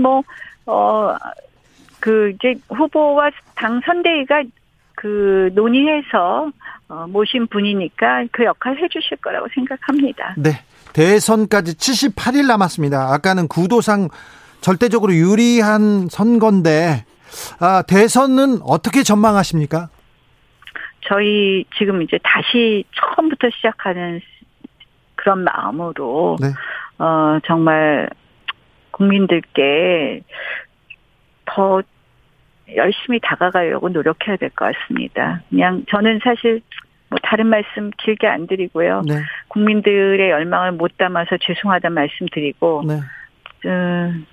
저도 하여간 미랄이 돼서 열심히 하겠습니다. 나경원 의원이 이렇게 기운 없고 이렇게 사과하고 이렇게 그 낮게 이렇게 얘기하는 건 또 처음입니다. 아닙니다. 제 진심을 좀 믿어주세요. 알겠습니다. 말씀 네. 잘 들었습니다. 나경원 전 의원이었습니다. 감사합니다. 예, 고맙습니다. 정치 피로, 사건 사고로 인한 피로, 고달픈 일상에서 오는 피로. 오늘 시사하셨습니까? 경험해보세요. 들은 날과 안 들은 날의 차이. 여러분의 피로를 날려줄 저녁 한 끼 시사. 주진우 라이브.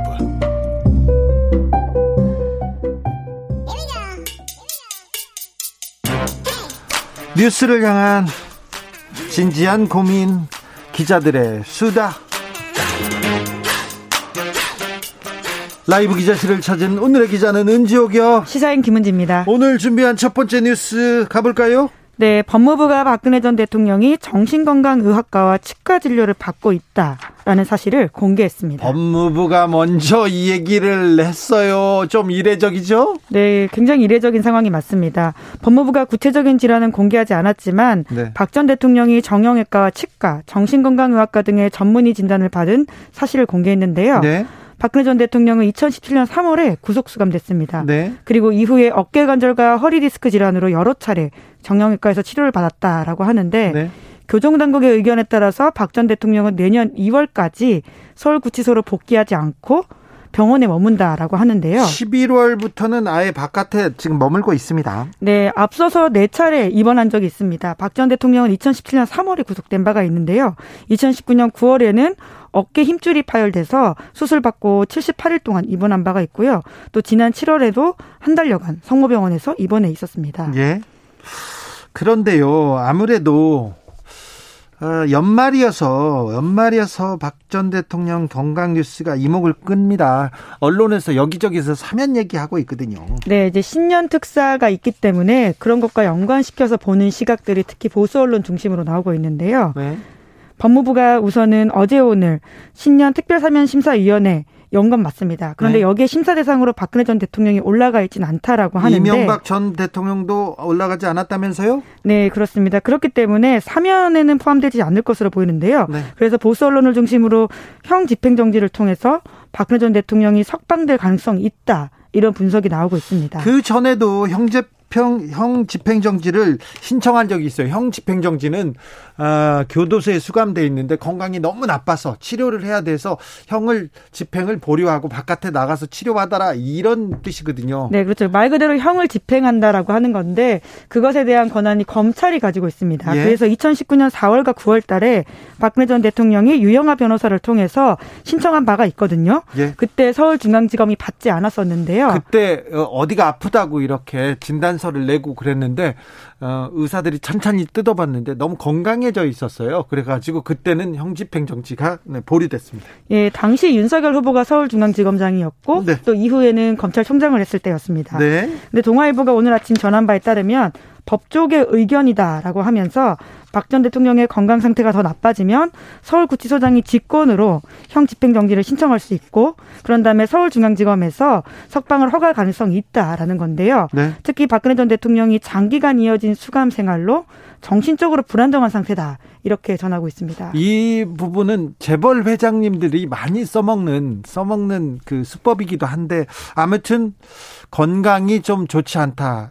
그래서 사면은 몰라도 형 집행정지를 해줘라. 이런 의견이 많이 나오고 있다고 언론에서 크게 쓰고 있습니다. 네, 동아일보가 특히나 정신적으로 불안정한 상태다. 이렇게 전하고 있습니다. 네.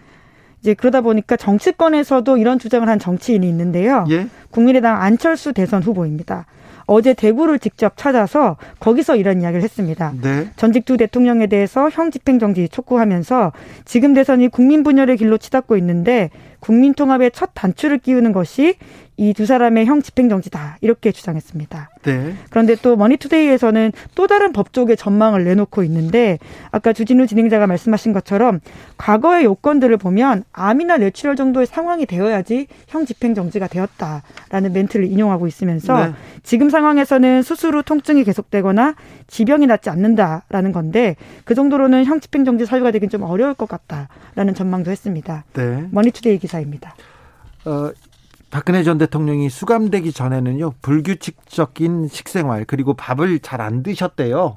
그래서 위장도 나쁘고 장기가 굉장히 안 좋았었는데 수감하고 규칙적으로 생활하고 운동하고 그리고 그때 매 시간 정해진 시간마다 소식하지 않습니까? 그래가지고 건강이 좋아져가지고 그때 형집행정지가 보류됐었는데 지금은 다른 부분에 대해서 아무래도 이명박 전 대통령의 사면과 형집행정지에 대한 얘기는 거의 없고 여론도는 없는데 박근혜 전 대통령은 너무 오래 살았다 건강도 나쁘다 그래서 여론이 조금 만들어지고 있습니다. 언론에서 그 여론을 또 만들고도 있습니다. 다음으로 만나볼 뉴스는요? 네, 배드 파더스 즉 나쁜 아빠들이 공개됐습니다. 정부가 직접 공개했는데요. 네, 저는 이 공개 찬성합니다. 네, 이혼한 뒤 10년 넘게 자녀 양육비를 주지 않은 나쁜 아빠 2명의 신상 정보가 공개됐는데 여성가족부 홈페이지에서입니다. 그러니까요. 그런데 자녀 애인데 자기 애인데 먹여야지요. 그리고 가르쳐야지요. 돈은 줘야 될 거 아닙니까? 뭐만 공개됩니까? 네, 이름, 생년월일, 직업, 근무지, 양육비 불이행 기간, 그리고 금액, 이렇게 6가지 항목입니다. 여성가족부 홈페이지에 지금 공개돼 있습니까? 네, 그래서 2사람 같은 경우에는요. 첫 번째 사람은 한 달에 98만 원씩 10년 8개월 동안 주지 않았다라고 하는데 밀린 금액이 1억 2,500만 원 넘습니다. 네네. 두 번째 사람은 회사 대표인 사람인데요. 네, 대표요? 그럼 사장님인데요? 네, 그런데 이제 한 달에 37만 원씩 주기로 약속을 했는데 그것을 14년 9개월 동안 안 줘서 6,500만 원이 밀려 있었다라고 합니다. 아니, 근데 회사 대표인데 한 달에 37만 원밖에 안 줍니까? 그것도 안 줬다라는 게 핵심입니다. 아, 네. 예. 그러니까 아까 말씀하신 것처럼 양육비는 단순히 돈이 아니라 아동학대와도 연관될 수 있는 상황이거든요. 그걸 미지급한다는 것은. 네. 그렇기 때문에 아동 인권과 연관지어서 봐야 되는 부분이기 때문에 정부 차원에서 이런 결정이 내려진 건데요. 뿐만 아니라 다른 9명에 대해서도 여가부가 명단 공개 신청이 접수가 돼서 공개 여부를 심의하고 있다고 합니다. 배드파더스 신상 공개가 이번이 처음만은 아닙니다. 네, 앞서서 시민들이 나섰습니다. 네. 그렇게 해서 좀 바뀌게 된 부분들이 큰데요. 2018년 7월 달에 배드파더스라는 플랫폼을 만들어서 행동에 나섰죠. 그때 미지급 사례 1,000건 가까이가 해결되었다라고 하는데 이런 활동을 통해서 국회가 움직여서 법이 바뀌었습니다. 그렇게 해서 여가부가 이번에 좀 조치를 취할 수 있게 된 건데요. 그래서 민간 사이트는 지난 10월 달에 문을 닫았습니다. 다라고 해요. 이번에 이렇게 양육비 불이행 부모에 대해서 실명 공개만이 아니라 운전면허 정지, 해외 출국 금지 이런 것들도 있다라고 합니다. 이게 그 효과적이라고 운전면허 정지와 해외 출국 금지가 이렇게 효과적이라고 합니다. 그런데요, 정부에서 이렇게 좀 전향적으로 나섰는데 배드파더스 운동을 하던 시민단체 쪽에서는 여전히 비판하고 있습니다. 네, 결정적으로 이번 정부 조치에는 사진 공개가 없습니다. 게다가 근무지도 도로명만 쓰여있기 때문에 상세 주소가 없다라고 해요. 이제 그렇기 때문에 과거에는 그 시민단체 플랫폼에서는 얼굴까지 공개해서 그 효과가 굉장히 파급력 있게 1,000명 가까이 미지급을 하게 만들었었는데 이번에는 그러지 못해서 좀 실효성 있느냐 이런 의문이 나오고 있는데요. 실제로 이번에 이름이 공개된 2사람 중에 1명은 앞서서 플랫폼에서 얼굴까지 공개했음에도 불구하고 양육비를 지급하지 않은 사람이라고 합니다. 송 여사님께서 문자 보냈는데요. 자기 자식한테 돈 안 주는 사람들 얼굴 공개한다고 돈 줄까요? 이렇게 얘기했는데 아이고 참 이 너무한 것 같아요. 진짜 나쁜 아빠네. 네, 앞서서는 얼굴 공개를 함으로써 1,000건 가까이도 해결이 됐다고 라고는 하는데요. 이제 그럼에도 불구하고 이번에 이제 정부 조치가 좀 부족한 게 아니냐라는 것이 시민단체 쪽 이야기라고 합니다. 아이고 참 자기 자식한테 돈을 안 주다니. 네, 게다가 배드파더스 아까 시민단체 플랫폼이 문 닫고 나서는 앞서서 양육비 주다가 다시 끊어버린 사례도 있다라고 해요. 그래요? 예, 그러니까 정말 얼굴 공개됐을 때만 잠깐 주다가 다시 하지 않는 사람들이 있다 보니까 여러 가지 실효적 조치가 무엇인지에 대한 고민들이 좀 필요할 것 같습니다. 참, 나쁜 아빠들 빨리 양육비 주도록 어떤 활동을 좀 더 해야 될 것 같습니다. 정부에서 좀 조치를 더 취해야 될 것 같습니다. 네.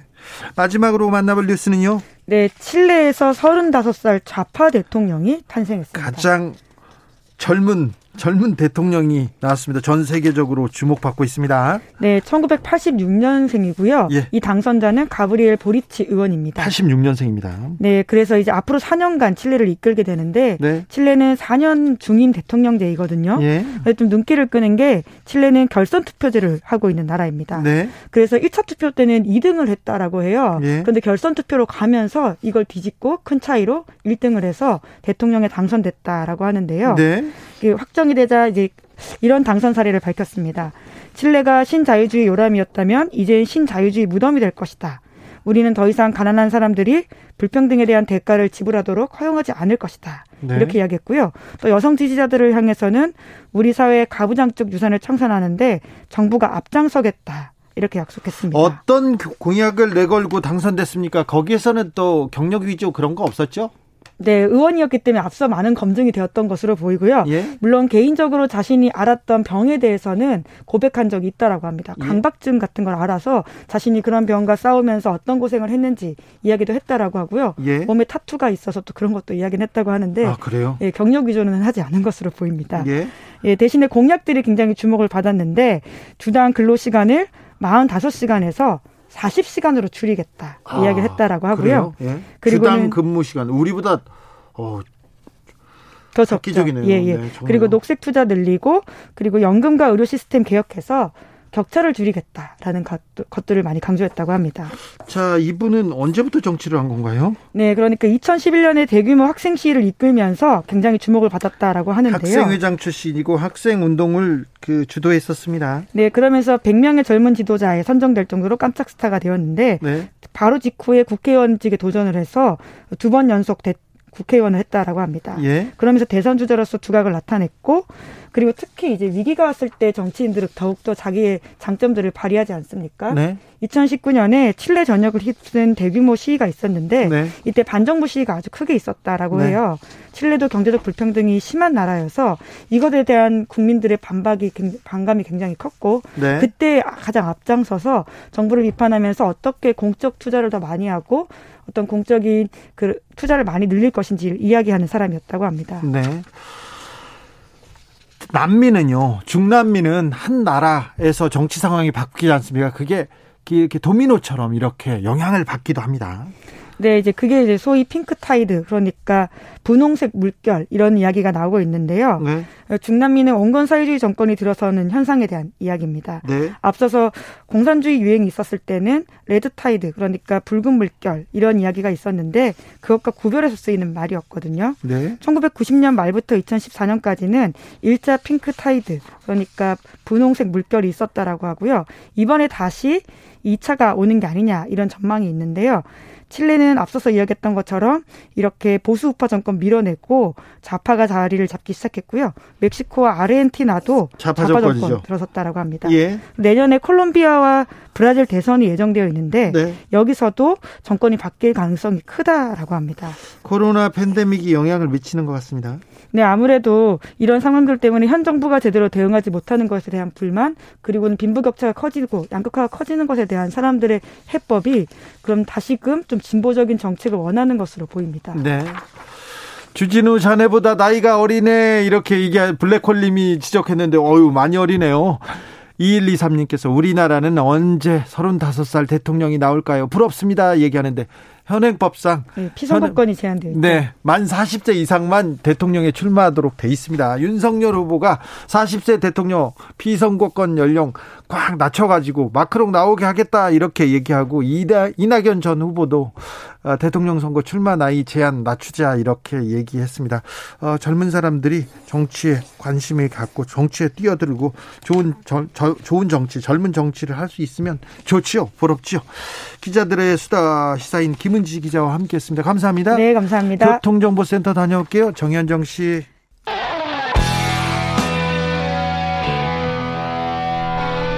스치기만 해도 똑똑해진다. 드라이브 스루 시사 주진우 라이브.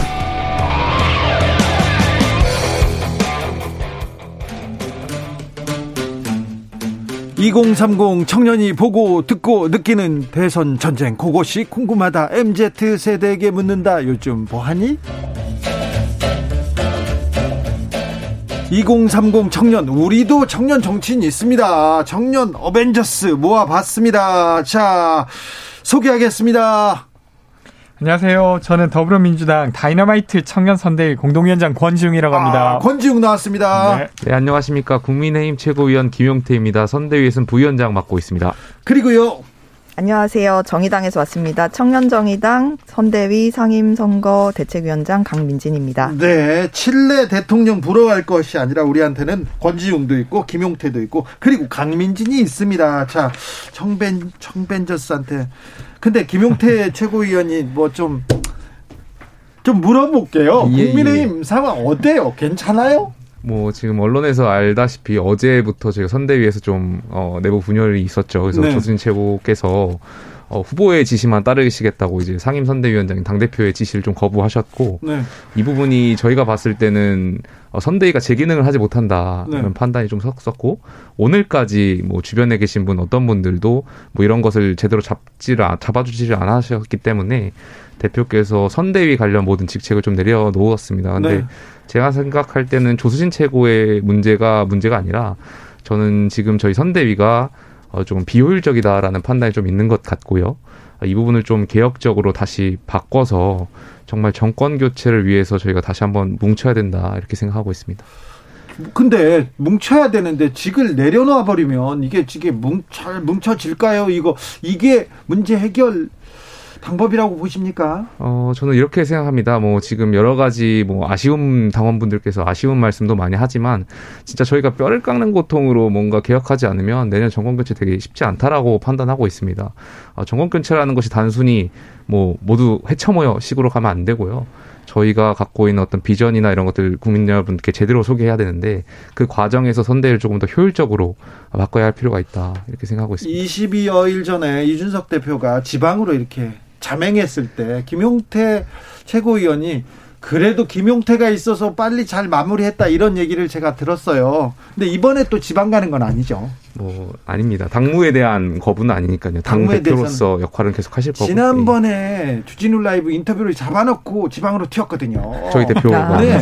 오늘 나오기로 했는데 또 그냥 그런 부분은 이렇게 말씀하실 네. 수 있을 것 같습니다. 뭐 아무래도 정치인이고 정치 일정에 따라서 조금 네. 변동될 수 있고, 저도 예를 들면 오늘 뭐 모 방송사에서 다른 정치인분과 민주당의 정치인분들과 뭐 약속 잡혀 있었던 방송 일정도 그분의 여당 정치인에 의해서 좀 취소가 됐습니다. 그 부분은 좀 이해해 주셨으면 좋겠고, 저희 네. 공보팀에서도 굉장히 죄송스럽게 생각하고 있습니다. 튄 건 아니고요. 지방으로 이렇게 갔는데 예. 이거는 저하고 약속이 아니라 국민과의 약속이니까 김용태 의원은 그러지 마세요. 알겠습니다. 자, 이 상황 어떻게 보고 있습니까, 권지웅? 근데 이게 처음이 아니고 지금 두 번째 집을 나가는 거예요. 집을 나가지 않았습니다. 집을 사실상 이제 나간 것처럼, 그러니까 막상 드라마 2막이 시작되는 느낌을 주고, 근데 이제 사실은 선출직으로 된 당대표를 윤 후보께서 사실은 같이 좀 존중하면서 가야 되죠. 아무리 선거 시기라 하더라도, 그리고 후보라 하더라도 당대표를 좀 존중할 필요가 있는데 전혀 그렇지 못했어요. 이준석 그러니까. 현상, 네. 이준석이 대표가 된 거는 네. 새 정치, 그리고 젊은 정치, 그리고 정치권이 바뀌어야 된다는 바람을 거기다가 또 보여준 거거든요. 그러니까 이게 이제 사실은 윤핵관이라고 불리는, 사실 조수진 공보단장님이 윤핵관 같아요. 근데 이제 그분과의 갈등에서 사실 후보가 조정을 했어야 될 부분인데 전혀 온단한 조치를 취하지 않으니까 사실 이준석 대표가 또 집을 나간 격이 됐어요. 근데 언제까지 이걸 이렇게 이제 캠프 이야기로 계속 이슈를 잡아먹고. 자, 김용태. 제가 좀 말씀을 드리면, 오늘 뭐 권지용 그 위원장님 말씀도 있고, 또 민주당의 전용기 의원, 뭐 신영 의원님, 뭐 대변인 논평 잘 봤습니다. 보면은 요지는 저희 국민의힘 선대위가 잘 못한다라는 것이고요.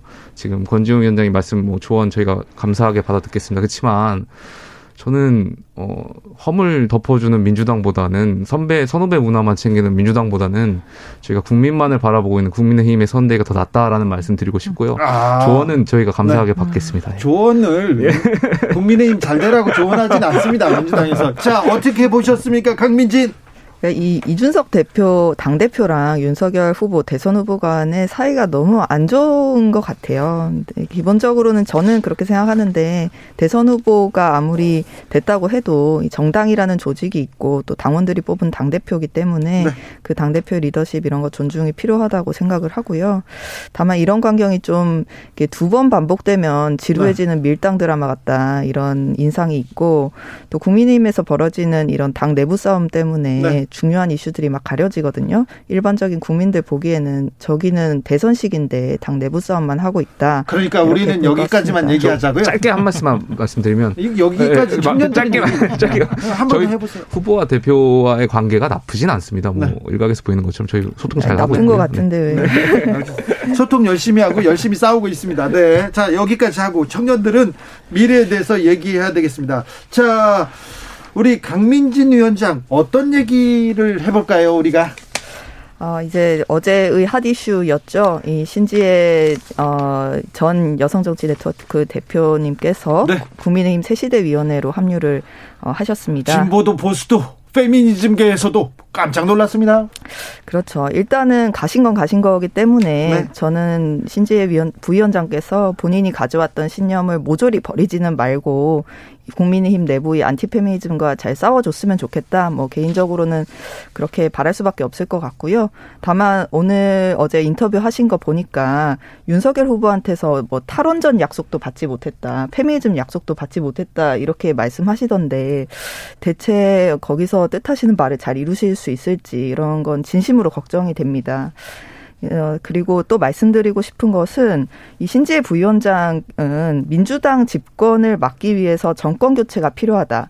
그런데 제3지대는 희망이 없기 때문에 국민의힘으로라도 가서 정권 교체해야 된다. 이런 취지로 가신 거란 말이에요. 그런데 이런 논리와 판단에는 전혀 동의를 할 수가 없습니다. 이런 식의 논리는 사실 양당 체제를 이때까지 강화해온 그런 오래된 명분이고 신지혜 위원장께서 얼마 전까지만 해도 싸워오신 어떤 논리예요. 네, 이 제3지대는 어차피 안 된다라는 생각이 제3지대의 성공을 어렵게 만들고 있고요. 양당 체제가 지속되게 하는 원인이 되고 있습니다. 그리고 이 국민의힘과 민주당이 번갈아 가면서 집권하는 양당 체제 속에서는 두 당이 최선이 되려고 노력하지 않아요. 차악만 되려고 노력을 합니다. 그러면 정치의 품질이 낮아지고 피해는 국민들만 있거든요. 이 결국에는 민주당과 국민의힘 간의 주거니 받거니 하는 정권 교체가 진짜 교체냐? 그렇게 물을 수밖에 없고 이 양당 외에도 진짜 유의미하게 다른 세력이 등장할 수 있고 집권도 꿈꿀 수 있는 그런 가능성이 증명돼야 우리 정치의 진짜 변화가 시작될 것이라고 생각합니다. 또 저희 당 이슈인데요. 신지혜 위원장님 저희 새시대위원회 선대위의 새시대위원회 조직으로 오면서 많은 분들께서 뭐 우려도 주시고 조언도 많이 주시고 있습니다. 만약에 신지혜 위원장께서 당의 선택이었으면 당으로 들어오셨을 텐데 이제 선대위에 합류하신 점은 좀 다르다고 보고요. 물론 그 과정에서 신지혜 위원장께서 그동안 가지고 계셨던 생각들과 저희 당의 정강정책 간의 어떤 간극이 좀 있을 수 있고요. 그 간극을 좁혀나가는 건 전 신지혜 위원장의 몫이라고 생각됩니다. 그리고 대선 승리를 위해서 더 많은 폭넓은 분들을 함께 해야 된다고 생각하고 있고요. 네. 과거 정권에서도 비빔밥론이 통했습니다. YS도 그렇고요. DJ도 그렇고요. 저는 이번 그것이 그동안 저희 국민의힘 선대위가 그냥 일반 김밥이었다면 이제 아마 돈가스 김밥 정도로 좀 변하지 않았나. 더 많은 그러니까 매력을 느낄 수 있게. 이준석 대표는 신지혜 대표 영입에 좀 깨름직한 모습을 보이던데요. 뭐 아마래도 과거에 본인들과 본인께서 또 신지혜 위원장과의 어떤 이견 차이가 있었던 것도 사실이고요. 그 과정에서 많은 간극이 있었던 것도 사실입니다. 그런데 앞으로 좀 이걸 좀 줄여나가야겠죠. 이 부분은 민주당이 좀 뼈아프게 생각해야 되는 거 아닙니까? 근데 저는 예를 들면 이제 국민의힘이 점점 더 넓어진다라고 하면 실질적으로 그게 이제 저희 당의 위협이 될 텐데 저는 이번 합류 같은 경우는 전혀 그런 느낌이 아니었어요. 되려 이제 어떤 한 청년 정치인이 자기를 부정하면서 사실은 먹튀했다 이런 느낌이 좀 들었습니다. 그렇게 사실은 좀 자조적이었는데 슬퍼었는데요. 그러니까 저는 타당이었지만 사실 신지혜 대표가 해왔던 정치를 좀 응원하는 편이었습니다. 근데 완전히 자기를 부정하는 그러니까 예를 들면 페미니즘 때문에 건전한 교제가 어렵다고 말하는 후보한테 가서 페미니즘을 표방했던 사람이 글로 간 거예요. 아무런 약속도 당연히 받지 못하겠죠. 왜냐하면 신지혜 그 정치인께서 엄청 독자적 세력을 갖고 있거나 혹은 아니면 그 세력이 함께 합의해서 간 게 전혀 아니거든요. 그러니까 한국 청년 여성 정치 네트워크에서도 전혀 이 논의를 한 바 없다. 이렇게 한 것처럼 너무 안타깝습니다. 아무튼 신지혜 대표 인터뷰를 보면요. 민주당에 대한 깊은 불신, 회의가 보입니다. 이거는 민주당에서 고민해 봐야 될 대목인 것 같습니다. 네, 아무튼 대선에서 민주당이 아니라 지금 국민의힘에서 어떤 분을 모셔갔다. 이거에 대해서도 좀 반성해야 될 것 같고요. 4131님께서 정의당이 좀 잘한다면 거대 양당도 변화가 생기지 않을까요? 응원합니다. 얘기했습니다. 정의당이 좀 이끌고 가야 되는데 잘 보이지 않는다. 이런 얘기도 합니다. 자, 다음 주제로 넘어가겠습니다. 권지웅 위원장. 사실 이제 네거티브 이슈가 사실은 국민들의 관심사긴 한데 네. 좀 미래 이야기도 좀 해보려고 합니다. 그렇지. 청년들은 그래야지. 오늘 이재명 후보가 네. 그 마이클 샌델과 이제 강의를 함께 진행했어요. 대담을. 그렇죠. 그러니까 정의란 무엇인가와 공정하다는 착각을 쓴 분인데요. 네. 사실 이제 한국의 능력주의, 그러니까 이제 불평등마저 좀 정당화하는 능력주의는 좀 경계해야 된다는 목소리가 한국 내에서도 많이 있잖아요. 네. 그래서 그것과 관련해서 좀 진지한 이야기를 다뤘고요. 물론 이제 이재명 후보께서도 부족한 면이 있지만 이렇게 이제 연관되는 국제적으로 연결되는 것을 통해서 또 새로운 담론을 만들어 보려고 하는 시도, 이런 것 좀 이야기 드리고 싶었습니다. 네. 네, 이 마이클 샌델 교수가 쓴 책 중에 공정하다는 착각, 이 책에 보면은 이 출발선이 동등하지 않은데, 그렇죠. 이제 똑같은 룰로 경쟁을 한다고 해서 그게 이제 공정한 것이냐. 그리고 이제 특권층은 여러 가지 편법을 써서 그 룰을 교란시키고 이제 특권을 대물림하는 그런 시스템에 대한 이야기가 나와 있는데, 마이클 샌델 교수한테 이 한국의 이제 조국 사태로 인해서 사실은 대한민국 전체가 굉장히 커다란 논쟁을 한 셈인데, 네. 그 사태를 어떻게 보는지 저는 질문했으면 좋았겠다라는 생각이 들었습니다. 네. 자, 지금 이재명 후보가 공정과 정의를 얘기하고 있습니다. 공정, 정의는 지금 윤석열 후보가 외치던 구호이기도 했는데, 지금은 윤석열의 공정이 약간 비판받고 있습니다. 어떻게 보십니까? 김용태. 저는 이렇게 생각합니다. 그 윤석열 후보께서 공정에 대해서 비판받고 있다는 점은 좀 지적을 제가 수긍하기는 어렵고요. 근데 그 김건희 저희 여사님, 사모님 관련해가지고 말씀하시는 것 같은데, 저는 그런 비판이 있다면은 뭐 어느 정도 가감이 수긍을 하고 고쳐나가야 될 것이 필요한데요. 다만 이런 것이 있습니다. 그 김건희 사모와 관련해가지고 지금 일각에서 제기되는 것은 혼인 이전에 대한 것들이지 않습니까? 그거에 대해서 저는 당연히 잘못된 부분이 있다면 지난번에도 말씀드렸지만 김건희 사모께서 직접 사과를 하셔야 된다고 말씀드렸고, 네. 그 부분에서 이제 윤석열 후보의 공정과 연결을 짓는 부분 저는 적절하지 않다고 생각되고요. 왜냐하면 혼인 이전에 관련된 거고, 물론 그거에 관련해서도 후보께서 직접 사과를 하셨고요. 전 이 부분에 있으면 잘못된 점은 잘못돼 나가야 된다고 바로 잡아야지만, 이거를 윤석열 후보의 공정과 연결 짓는 건 저는 적절하지 않다고 생각됩니다. 그러니까 이 김건희 씨 관련해서 윤석열 후보가 한 차례 사과를 하시기는 했는데, 사실 그 내용이 김건희 씨가 무엇을 잘못했다는 것인지, 그리고 윤석열 후보는 무엇에 대해서 사과를 한다는 것인지를 전혀 알 수 없는 굉장히 애매모호한, 사과의 기본을 갖추지 못한 사과였거든요.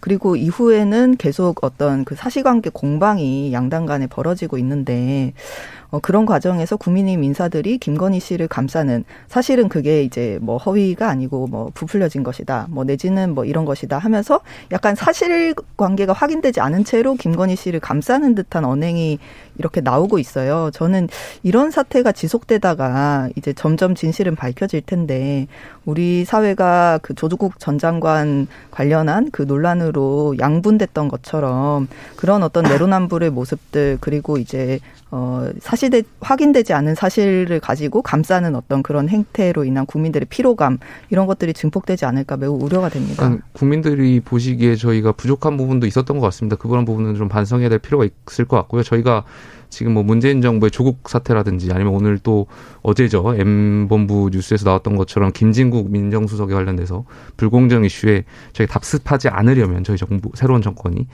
저희가 더 많이 반성하고 나아가야 된다고 생각하고 있습니다. 근데 이제 윤석열 후보가 결혼 이전이었다 하더라도 사실은 공정의 잣대라고 하는 건 아주 사생활적인 게 아닌 이상해야, 사실 임용 과정에서의 절차는 결혼 이전이었어도 전 사과해야 됐다고 보고, 근데 심지어 결혼 이후에도 그런 일이 있었지 않습니까? 근데 그럼에도 불구하고 후보가 계속 그걸 감싸려고 했다는 태도가 저는 이 문제를 계속 크게 만들고 있다고 생각해요. 그러면 시민들이 보기엔 이런 거죠. 조국을 공격할 때는 공정을 외치지만 결국 자기 아내에 대해서는 공정이 탈부착 가능했던 것처럼 느껴질 것 같아요. 그래서 이 부분은 계속 그렇게 옹호할 부분이 아닌 것 같습니다. 그러니까 저는 아까도 계속 말씀드렸지만 옹호하는 것이 아니라 후보께서 잘못된 부분이 있으면 명확하게 반드시 짚고 넘어가야 된다고 생각하고 있고요. 오늘 지금 또 아까도 계속 말씀드렸지만 그 민정수석 관련해서 계속 불공정 이슈가 나오잖아요. 김진국 민정수석에 대해서 김용태 최고위원이 좀 얘기하고 싶다고요? 네네, 입사 지원서 과정의 아들분께서 아버지께서 민정수석입니다라고 적었고, 학창시절 항목에 대해서는 아버지께서 많은 도움을 주실 것이라고 적었다는 것 자체가 저는 입사하는 기업들 향해서 좀 압박 수단으로 작용할 수 있었다고 생각되고요. 이런 부분들 문재인 정권에서 잘 못했던 또 많은 청년들이 분노하고 있는 불공정 이슈에 대해서 저희 새로운 정권이 답습하지 않으려면 말씀하신 대로 반성할 부분도 있다고 생각합니다. 저도 그 입사 지원서를 보고 깜짝 놀랐습니다. 네. 아, 이렇게 쓰실 수가 있나. 네. 그리고 저는 그게 이제 부모의 역량을 활용해서 취업하려고 했던 내용이었잖아요. 용인되어서는 안 될 일이라고 생각하고요. 근데 이제 그분께서 이제 정신병이 있다고 이제 가족분이 이야기해 주시기도 했고, 실제로 그런 부분이 있어서 조금 다르게 이야기해야 될 부분이 있는 것 같고요. 근데 저는 이 부분이 사실은 부모가 이 취업을 지원했던 사례랑은 분리해야 된다고 생각합니다. 예를 들면 조국과 관련된 부분이나 혹은 아니면 곽상도 의원과 관련된 거랑 연결해서 보기는 좀 어렵지 않나 이렇게 보입니다. 뭐 물론 그 아들분이 그 관련해서 병명이 있었다는 건 좀 안타깝지만 확인해 보니까 그 아들분이 이전에 또 IT 기업을 다니셨더라고요. 저는 그런 부분 좀 적절한 변명이 아니라고 생각합니다. 네, 이 민정수석이 사임을 하셨기 때문에 일단은 이런 방식으로 공직자로서 가진 권위와 권력을 활용해서 본인이나 가족이 사적인 이득을 취하려고 시도를 한 순간 그 공직자로서의 자격은 박탈되는 것이다라는 어떤 합의가 당연해져야 된다라는 생각이고요. 이 자기소개서 내용을 보니까 정말 놀랍더라고요. 성장 과정에 아버지께서 김진국 민정수석입니다. 딱 한 줄. 뭐 예를 들면 이런 식이었는데, 근데 이런 자기소개서를 보고도 지원한 회사들에서 연락을 줬다고 해요. 저는 그게 더 놀랐어요. 어떻게 이런 소개서를 보고. 확인해 보려고 저는 했겠죠. 아버지가 네. 정말 민정수석인지. 아, 근데 이제 채용을 할 마음이 없으면, 전혀 없으면 사실은 확인 전화까지 하지도 않았을 것 같은데, 여전히 우리 사회가 아버지가 누구냐 하는 사회라는 것이 안타깝고, 뭐 이런 부분들 반드시 엄벌하고 이제 단호하게 대처해서 뿌리 뽑아야죠. 합니다. 네, 그렇죠. 아, 이번 주에는 조금 다른 얘기를 하겠다고 저희는 노력했는데 너무 큰 이슈들 때문에 다시 또 김건희 씨 문제 얘기하고 그다음에 이준석 대표 얘기하고 그랬습니다. 그래도 우리는 좀 새 정치를 새로운 꿈을 좀 꿔보자고요. 네. 아, 다음번에는 어떤 주제를 가지고 우리가 토의하게 될지 아주 기대가 됩니다. 김용태 최고원은 다음 주에는 어떤 얘기하고 싶습니까? 후보께서 말씀하시는 지난번에 이어서 새 정치에 대해서 한번 다시 말씀드리겠습니다. 저도 알고 싶다니까. 윤석열의 새 정치 아무도 몰라. 그 새 정치의 핵심은 신지혜 씨 영입 아니었나요 혹시? 아무튼 알려주세요. 네. 자, 강민진 위원장은 어떤 얘기하고 싶으세요? 아, 저희 심상정 후보께서 네. 시민 최저소득 공약을 발표를 했습니다. 네. 이 공약의 핵심은 우리나라에서 아무리 소득이 없더라도 가난하더라도 최소한 월 100만 원의 소득은 가질 수 있도록 국가가 보장한다는 거고요. 네. 시민들이 생존에 필요한 최소한의 소득을 국가가 보장해야 한다는 것인데, 이재명 후보 같은 경우에는 예전에 뭐 월 몇만 원 수준의 기본소득 이제 말씀하셨는데, 그런 방식이 아니라 정말 생계에 필요한 최소한의 소득 보장하는 국가 비전을 제시를 했습니다. 권지웅이요? 네, 저희는 그 이제 시민들 더 많이 만나려고 미래당사라고 하는 걸 합정에 이제 설치하게 돼요. 청년들이? 네, 그 이야기하면서 네. 저는 뭐 자전거나 아니면 새로운 세입자의 삶이나 이런 이야기 좀 해보도록 하겠습니다. 알겠습니다. 네. 이번에도 감사했습니다. 권지웅, 김용태, 강민진 감사합니다. 네, 감사합니다. 고맙습니다. 저는 여기서 물러나겠습니다. 오늘 돌발 퀴즈 정답은 리라화였습니다. 저는 내일 오후 5시 5분에 돌아옵니다. 지금까지 주진우였습니다.